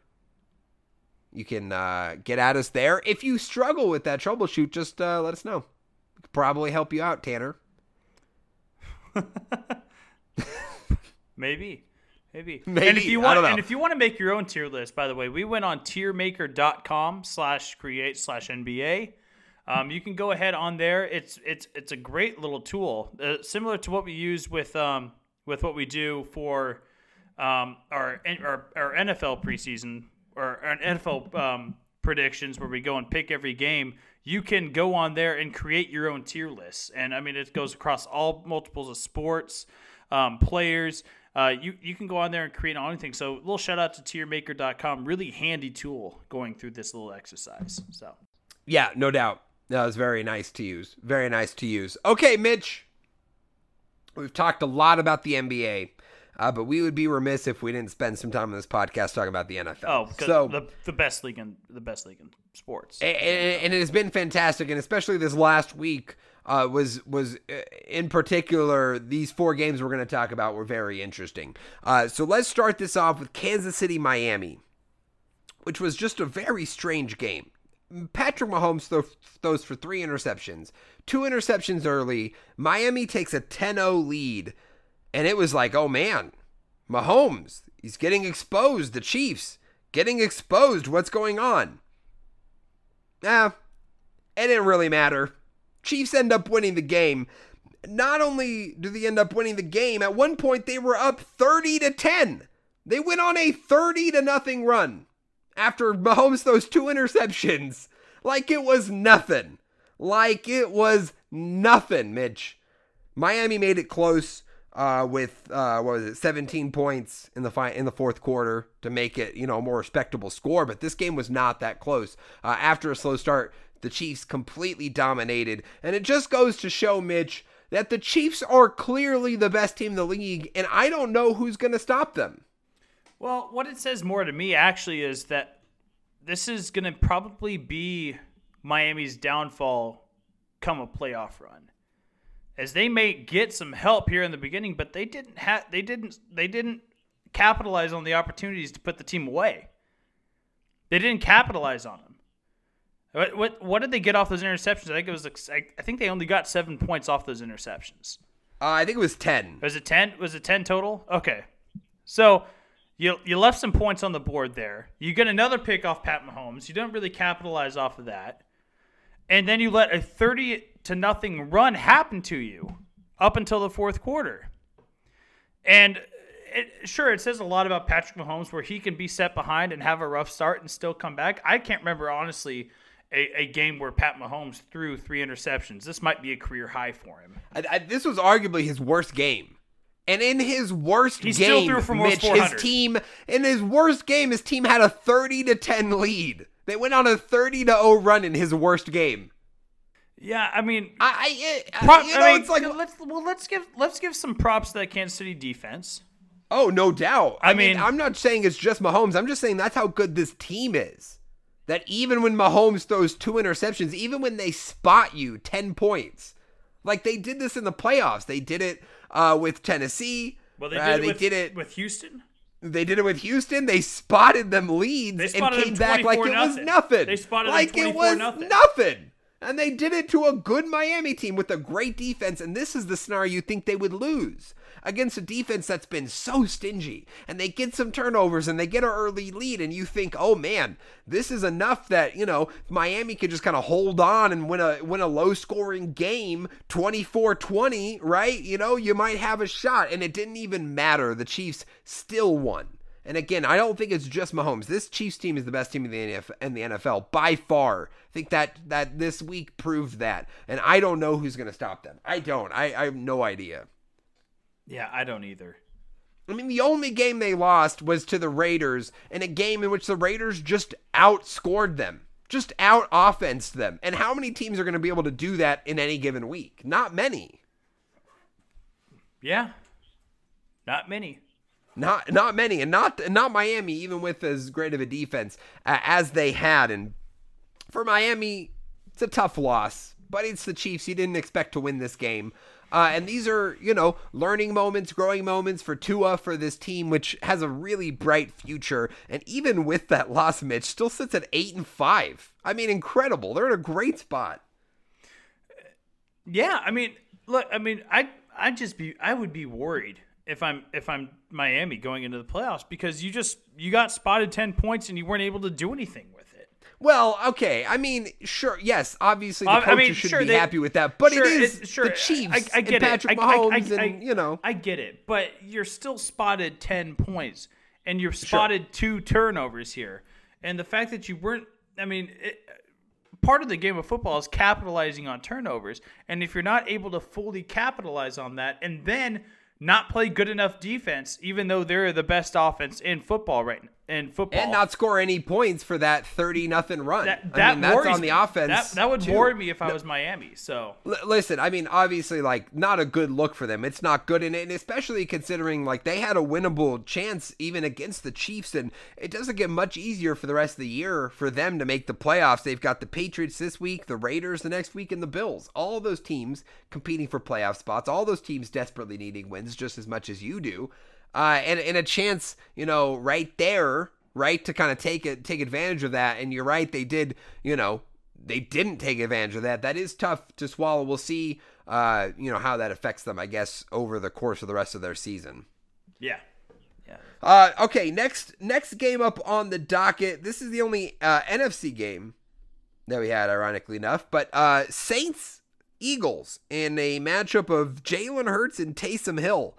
Uh, and Mitch, the Eagles get get a victory. Jalen Hurts leads the team to a victory, 24 to 21, in what was just a strange game for the Saints. It wasn't like a horrible game. Things just didn't really work right for them. And uh, you know, no Drew Brees, but Taysom Hill wasn't terrible right? It wasn't like he had an awful game and that's why they lost. They couldn't really run the ball super well. Uh, didn't really, you know, try to a ton.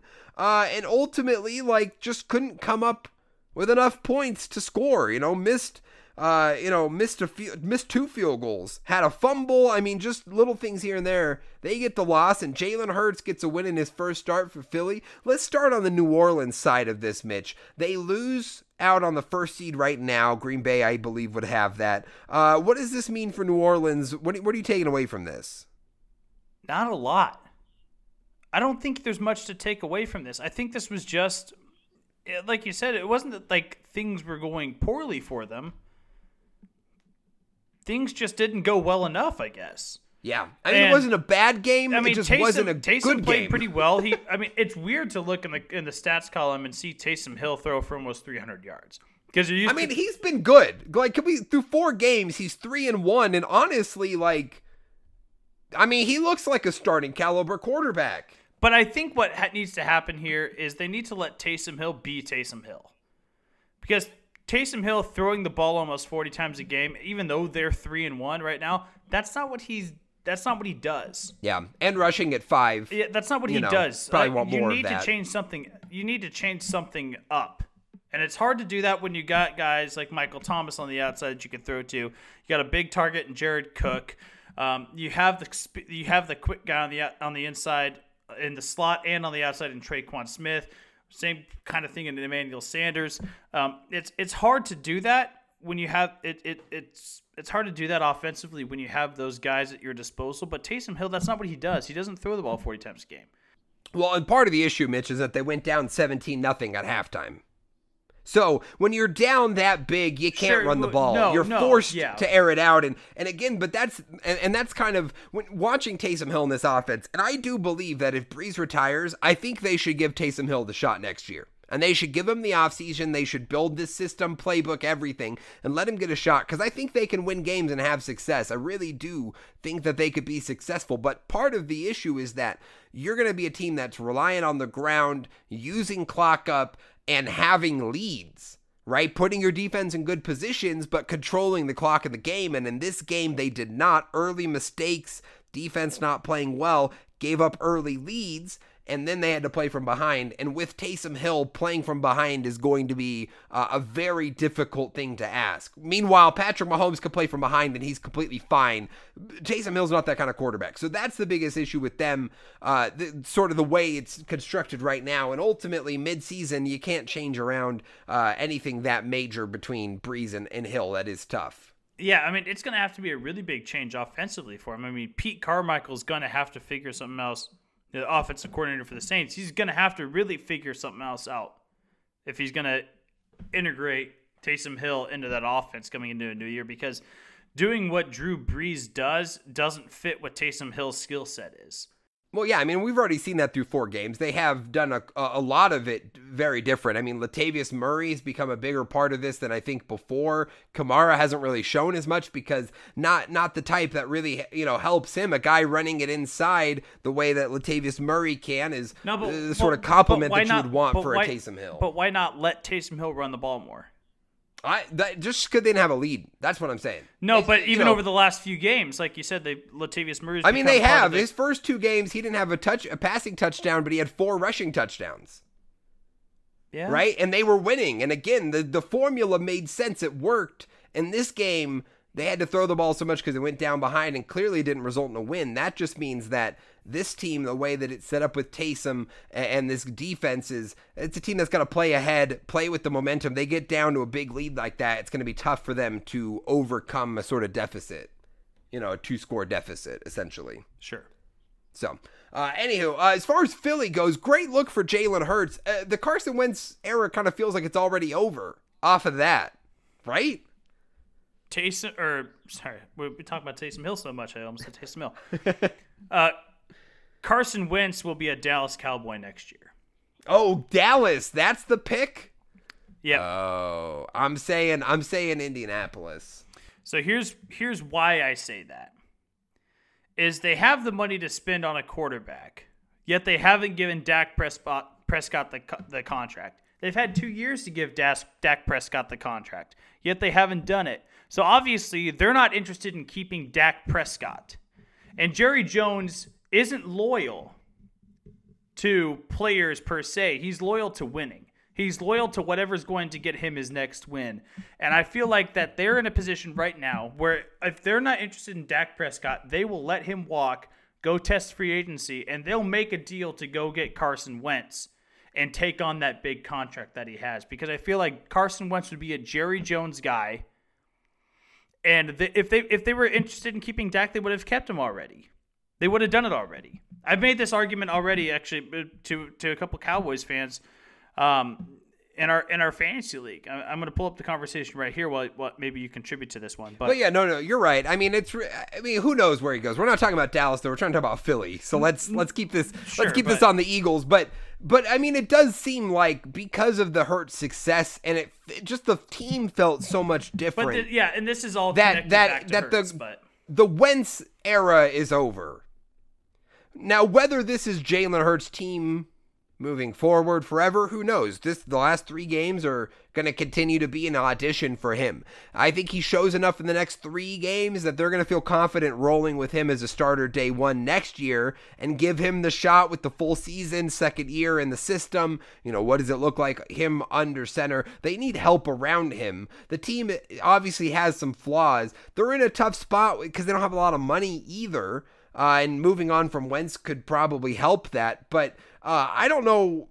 It's good for the Eagles if they found their future quarterback in Jalen Hurts. But it almost like doesn't really matter if you win games or not this year because that doesn't help you. And ultimately, it feels like this roster is so handicapped by the contracts they have that I don't know how much it gets better next season. this, this Besides just health, well, you know. the way this roster is built, it's perfect for Jalen Hurts. You have a you have a big time running back in Miles Sanders that could that could combo with him on the ground.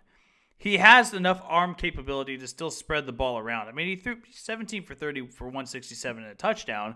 Um, but they also had a 17 nothing lead going into half, so obviously they're going to run the ball a little bit more.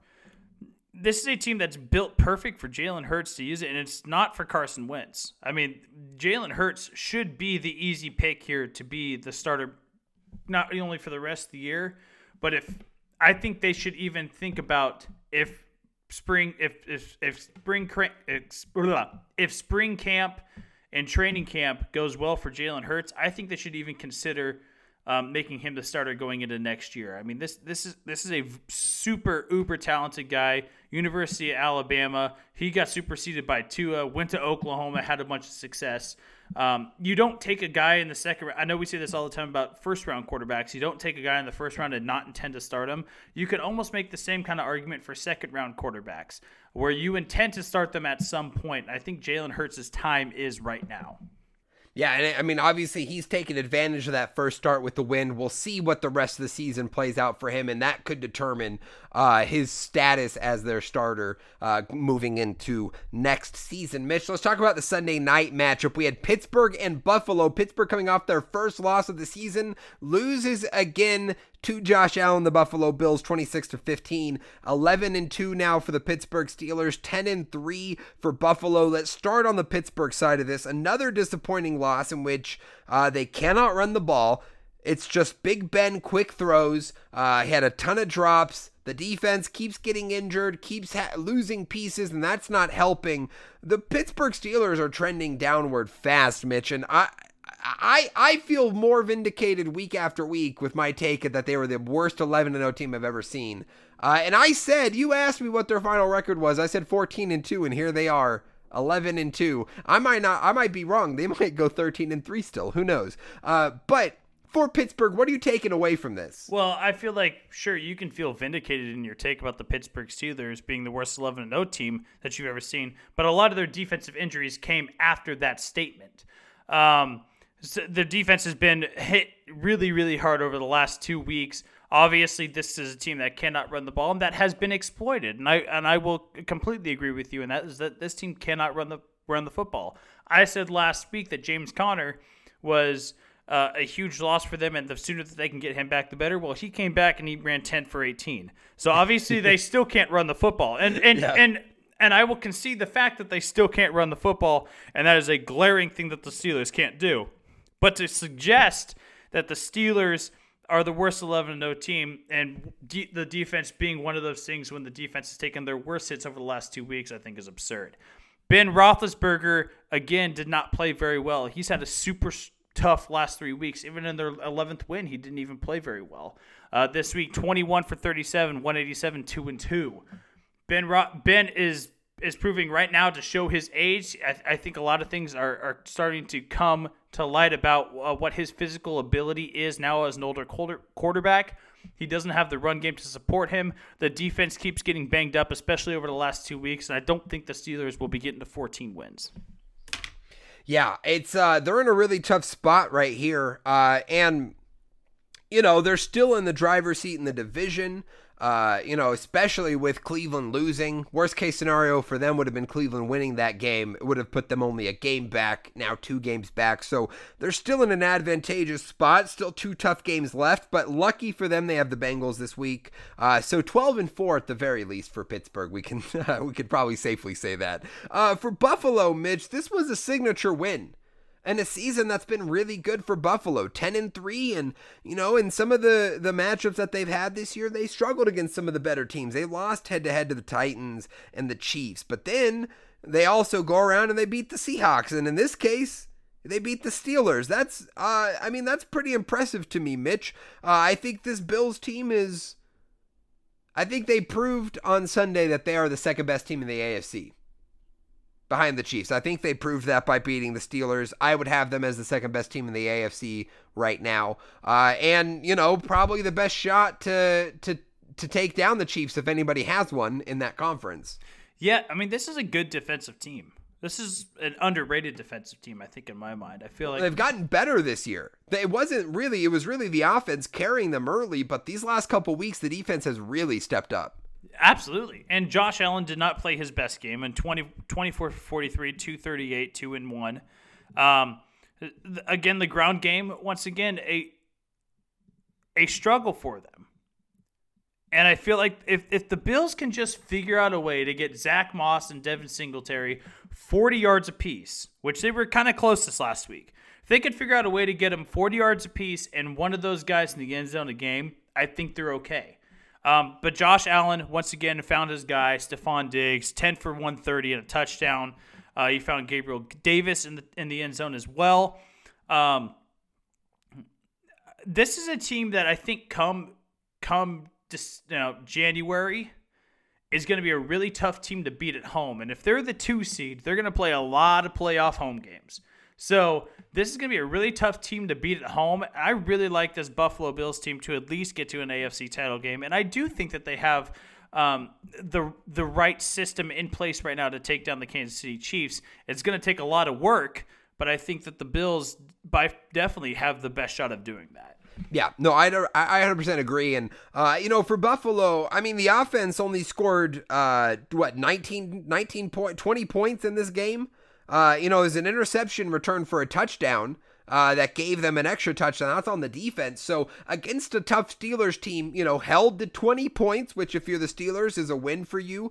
Uh, but I'm really impressed by that offensive line for the Bills. One sack This against offensive line that been Pittsburgh fantastic defense. for them. Yeah. That is, if you're going to get that sort of play from your offensive line, you're going to win. You're going to win games against that defense. That good of a pass rush in Pittsburgh. I mean, I know no Bud Dupree. I know they're missing some pieces, but T.J. Watt is still there, and he kept getting close.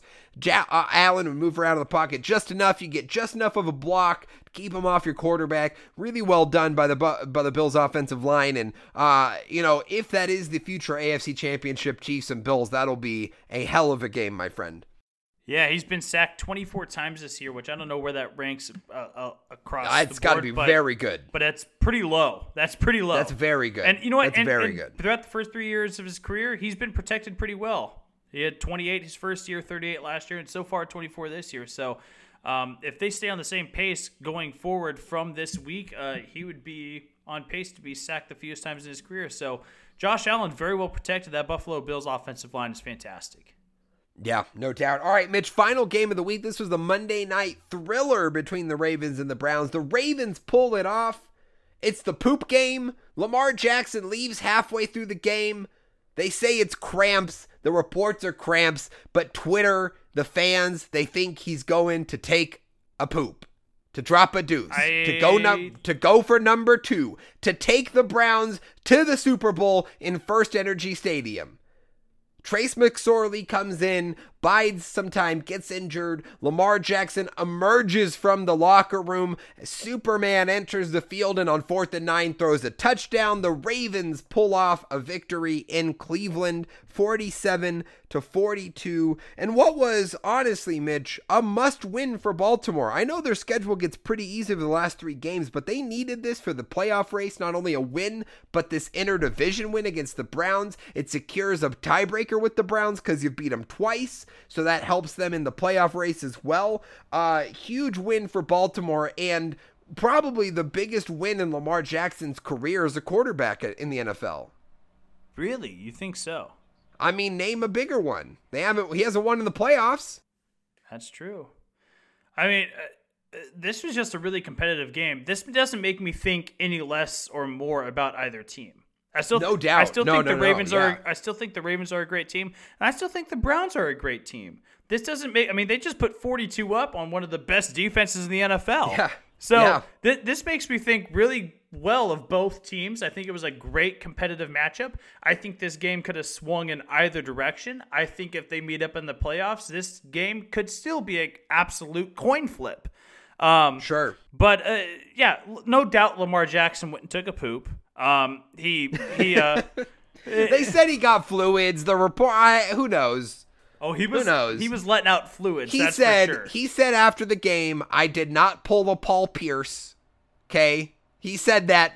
That was a quote. Because I don't know. You know, the Paul Pierce famously gets Well- injured in a playoff game, but actually had to poop really bad. He says he didn't do it. I don't know if I believe him. Still remains to be seen. Uh, well, you know, Paul Pierce is a sissy, though. I don't think Lamar Jackson's a sissy by any means. so, uh, no, th- this was a this was just a fantastic game by two really good teams. I don't think any more or any less of either team.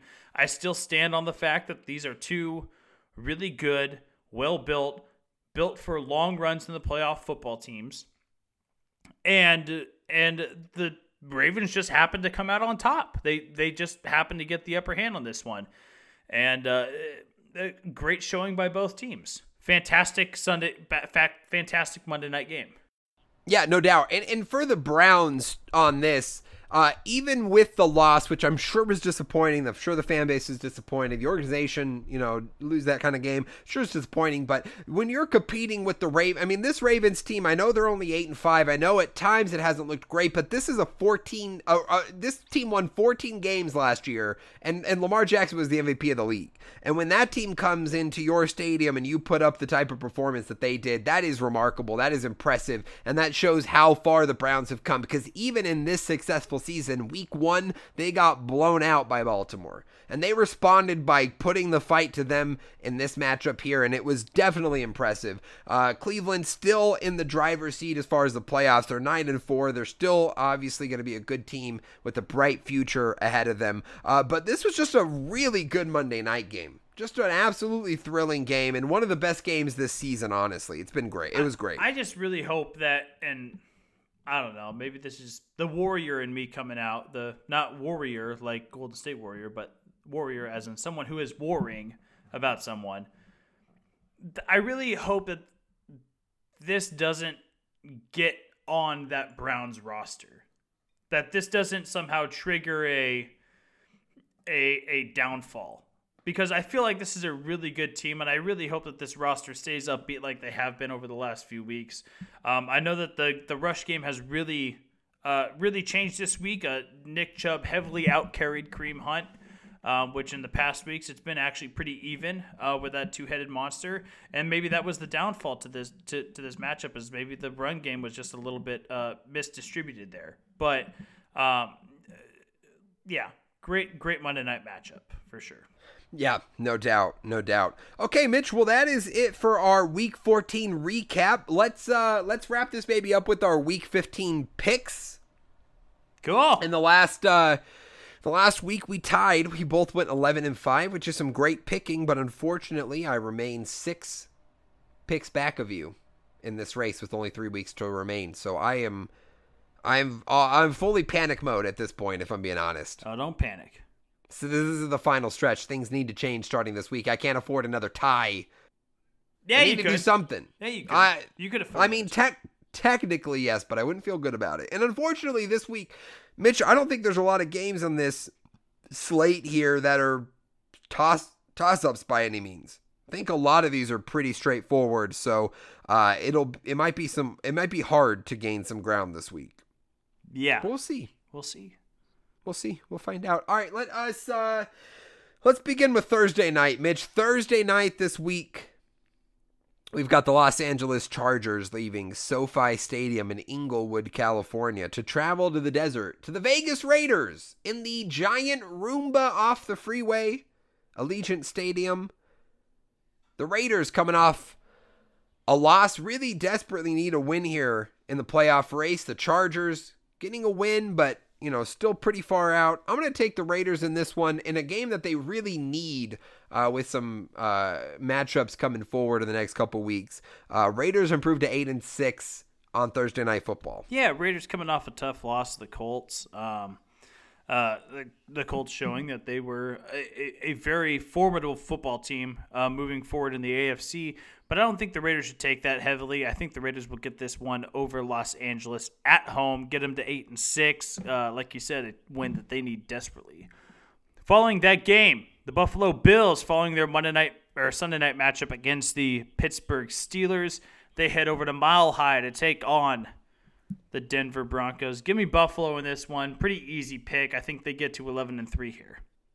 Yeah, a Saturday football game, by the way. Two games on Saturday. This will be the first of them, Buffalo and Denver. Yeah, give me Buffalo in this one. I don't think they're going to be sleeping off of uh, what is the biggest win of the season, right, over the Pittsburgh Steelers. I think they respond, and even if this is a tough game, tougher than it should be, uh, I think Buffalo gets the win. And the second of those Saturday games, Mitch, Carolina at Lambeau against Aaron Rodgers and the Green Bay Packers, who now have the control in the NFC with the Saints loss. They are going to retain that, Mitch. Give me the Green Bay Packers at home. Yeah, I got the Packers as well. Um, I wish I could tell you keep pounding, but this Packers team is just really, Yeah. really good. So It's fine. Listen, I am on board with Panther losses. It puts us one step closer to Zach Wilson, which is ex- which is what I have my mindset on Look, now. you're not So, going to get Zach Wilson. Uh, they might right now sixth in the draft order. I want Zach Carolina Wilson. Panthers. I want Zach well, Wilson. Bears aren't going to get there. Sorry, buddy. Unfortunately, they they won. So I know. Unfortunately, your team lost. Isn't that crazy? Nah, apparently. It's an unfortunate. All right, what's next? What do we have Uh, next? following that, Detroit, the Lions, they're leaving Motor City to head over to Music City to take on the Tennessee Titans. Uh, oh, nope, I skipped a game. Sorry about that. Houston, they're leaving the Big H to head up to Indianapolis to take on the Colts. Uh, give me the Colts at home over the Texans. Uh, this big win over, or good win over the Raiders, um, putting up 44 last week. Philip Rivers has really come on after the come on well over the last uh, over the uh, at following the uh, first few weeks of the year. Uh, give me Indianapolis at home. Yeah, it did look we uh kind of tough there for a second for Indianapolis. Lost that very first week to Jacksonville. Jacksonville's only win of the season still, uh, but they have rebounded nicely and a, and a big win against Vegas, as you mentioned earlier. They're going to get a win here against Houston. They're nine and four. They're staying tight with Tennessee in this uh, in this division race, and both of these teams are going to need wins over the last three weeks to to maintain that uh, spot. And so uh, look for Indianapolis to follow up a, a big win last week with another win at home against the Texans. And then Mitch, you mentioned already the Tennessee Titans also nine and four, hosting the Detroit Lions at five and eight.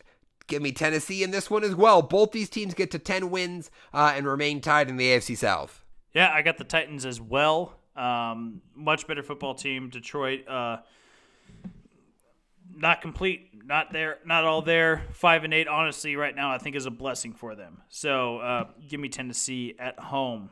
Following that, Minnesota, the Vikings. They're hosting the Monsters of the Midway, the Chicago Bears. Um, Got to be crazy if you think I'm not taking my Bears. Give me the Bears on the road in Minnesota. Hey, Trubisky looking good. This is worst case. I mentioned this a couple weeks ago, Mitch. I'm going to bring this up again.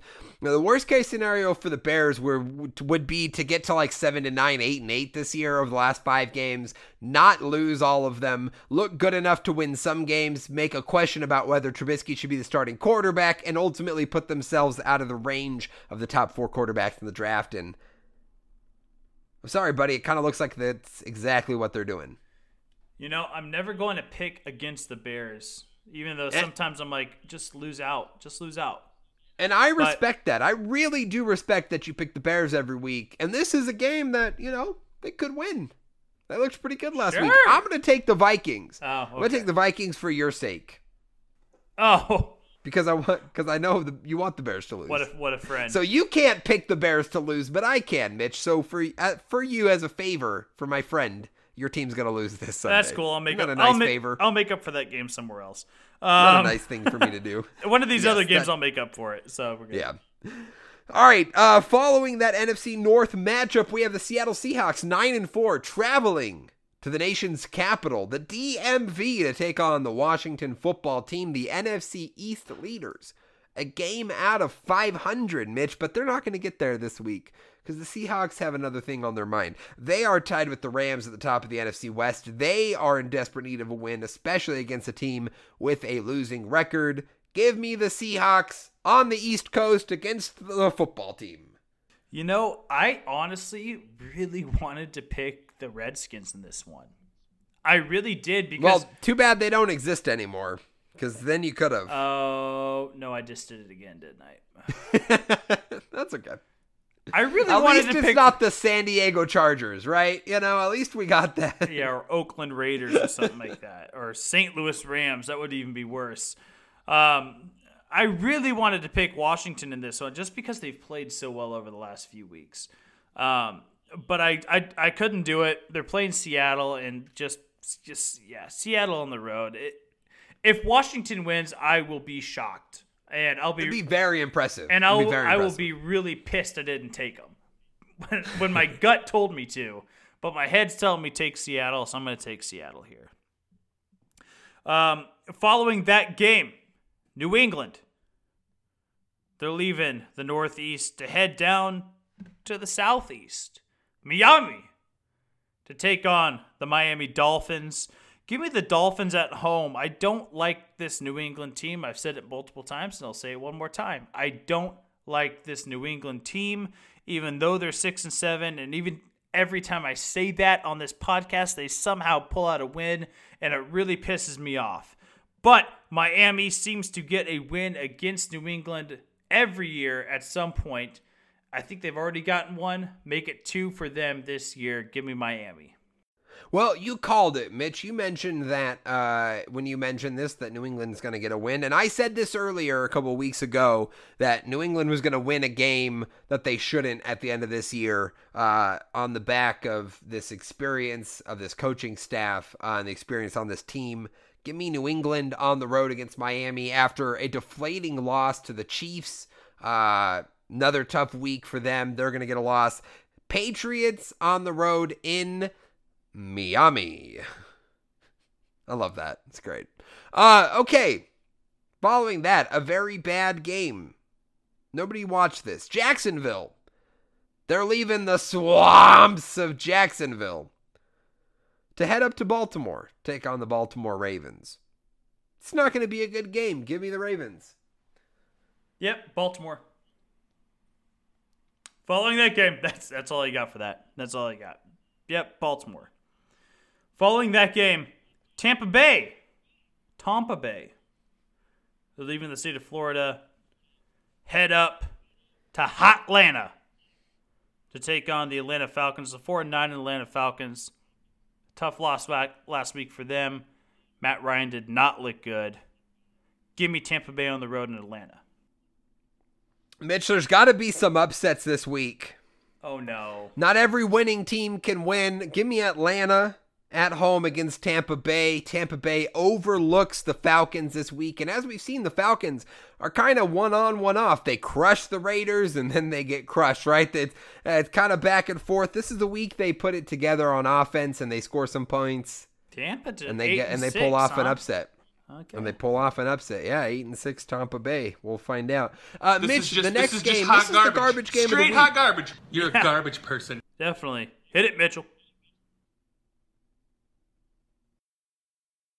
We've got the San Francisco 49ers traveling to the Lone Star State, Jerry World, to take on.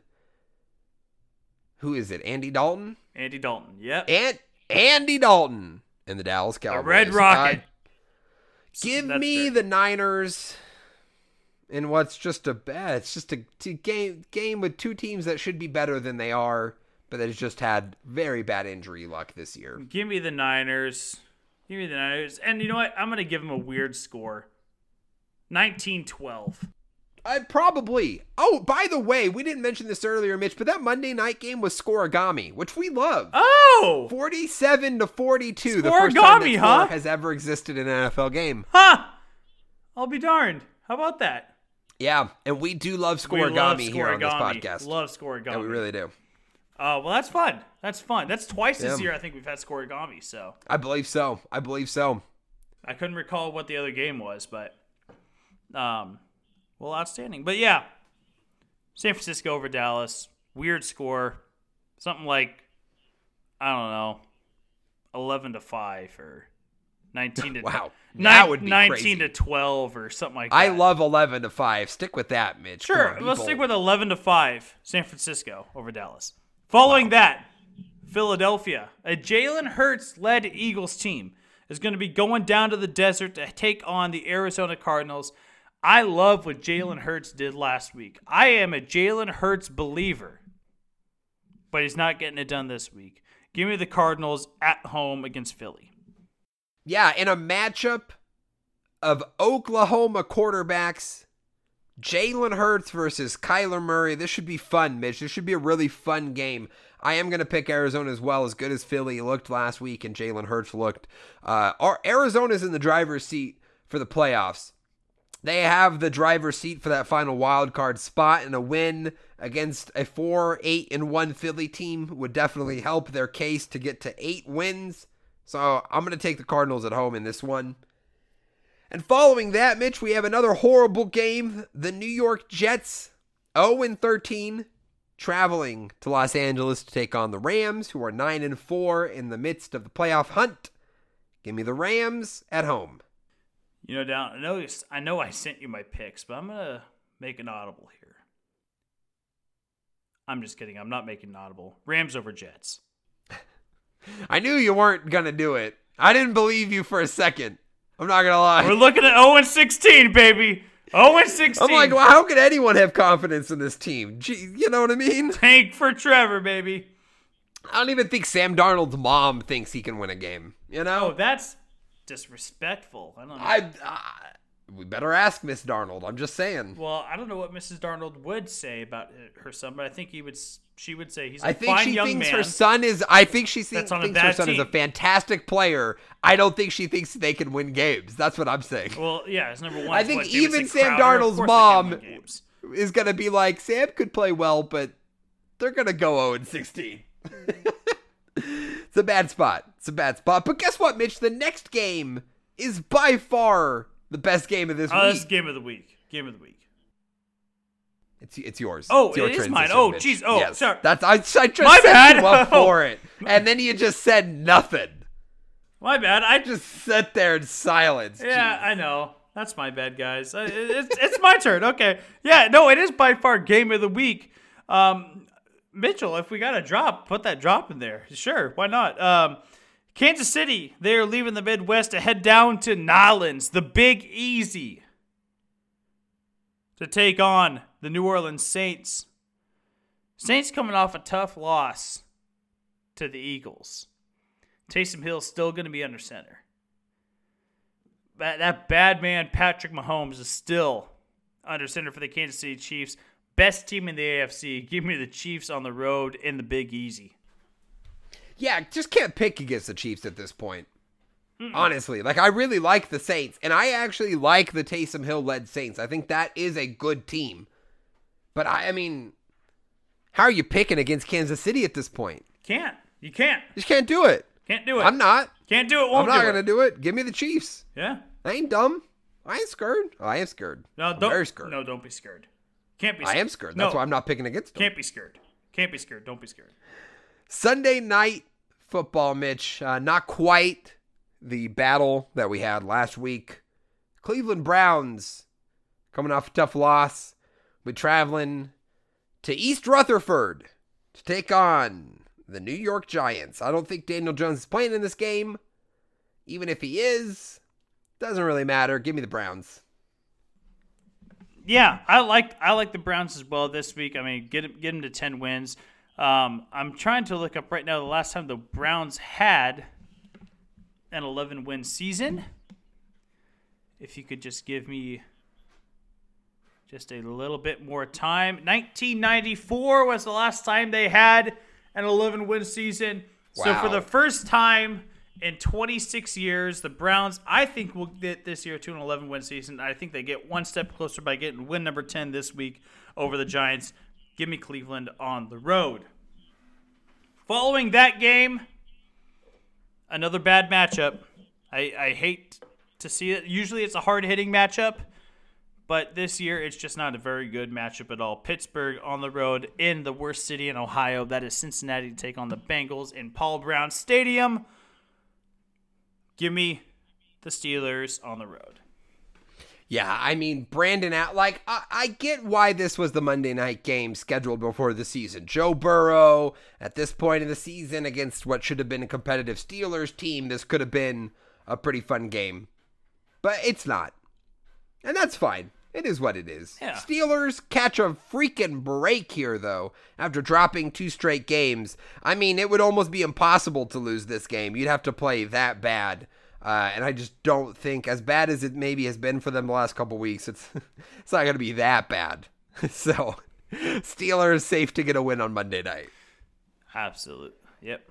All right, Mitch, that is it for the picks. I will look to close the gap, the six pick gap, a little bit this week as we round towards the end of the season. And Mitch, we have rounded towards the end of this podcast. A bit of a lengthier one with this NBA preview, but we wanted to get this in before the NBA season tips off next week and, uh, you know, kind of get into this, uh, you know, previews uh, sort of phase of the season.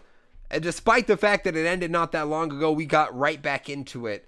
Uh, and I'm not gonna lie, I'm very excited for this new season of NBA basketball.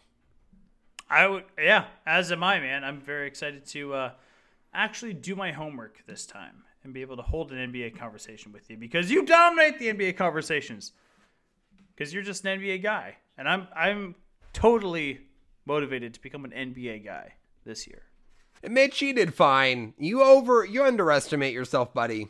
You sound pretty competent. Come on. I know, uh, I know enough. I know enough. Just you know, I'm I'm an NFL and MLB guy. That's it. That's Sure. it. So sure. Well, there's a lot, and and listen, the NBA I feel I feel like just keeps getting better and better. There's so much talent in this league right now that even bad teams have stars, and it's fun. Uh, at, at least those teams are redeemable, right? At least those teams could be fun to watch. So, uh, Mitch, this has been fun. This has been a pleasure to be here with you today. And for those of you listening, we appreciate you tuning in. If you don't already, give us a follow on our socials. The Instagram is at the Sports Hour Guys. Twitter is at Sports Hour Guys. My Twitter is at Little Thoint. Uh, if you don't listen to this on Anchor, give us a visit on Anchor. Uh, check out the app. It is a very uh, it- it's where we host our podcast, and the podcast gets distributed everywhere else. But uh, Anchor is where everything happens. You can leave voice messages on there. You could become a monthly supporter, like Sammy and David Dodd did, which is great. If you so choose, we would welcome that. And ultimately, we want you to interact with us there, Mitch, because uh, we want the listeners to be part of this, just like you and I. Absolutely. We want you guys to be a part of the conversation. You can also be a part of the conversation by getting on Apple Podcast, Spotify, Stitcher, wherever you get your podcast. Leave us a rating and a review. Um, go ahead and get on the Instagram and leave us a comment uh, as a part of the conver- as pa- be a part of the conversation. Go ahead and get on there. When you leave your review, tell us we suck because that's the only way that we can get better. It is the only way that we can get better, but only tell us that we suck if you actually feel that way. I mean, you could if you didn't. I guess we wouldn't know. Yeah, I mean, I think, But it would be kind of strange. I think we're okay. I, I do, but I mean, if you don't think we suck, then don't just go on there and say we suck for the sake of doing that. yeah, if you tell us we suck, I, tell us I don't think that would be suck. helpful. They, yeah, yeah. More, a little more constructive. Yeah. that's what we're hoping for. We're trying to build Guys, this thing. Exactly. We're just trying to improve, right? Poco a poco. That's what we say, right, Mitch? Uh, wee wee. Yeah, definitely. Wee wee, my friend. It has been great, Mitch. Thanks for hanging out with me today. Uh, thank you guys again for listening. We appreciate you. Probably won't hear from you, or you won't hear from us uh, before you know the holidays and, and the new year. So, Merry Christmas, Happy Holidays to all of you. Hope you enjoy this holiday season of time. Uh, to hopefully. Um, you know, remember the Christmas spirit, and, and despite COVID, despite everything, gather safely with family and friends uh, and enjoy this wonderful season. And Mitch, uh, thanks for hanging out with me today. It's been fun. Yeah, it's been a fantastic time. Uh, we'll we'll uh, we'll be getting on the socials here and keeping you guys updated. Um, uh, obviously, we we may or may not get an episode out before the new year. Obviously, before Christmas, we're not going to be able to do that. So um, keep your eyes out uh, before the new year. Um, but uh, we haven't decided yet. We'll, we'll figure that out when it comes close. So No doubt, no doubt. All right, guys, we appreciate it. Enjoy the rest of your day, and we will catch you next week. happy anniversary to my parents, December 15th, and happy anniversary to my brother Tanner and his lovely wife Kiana, December 16th. See ya!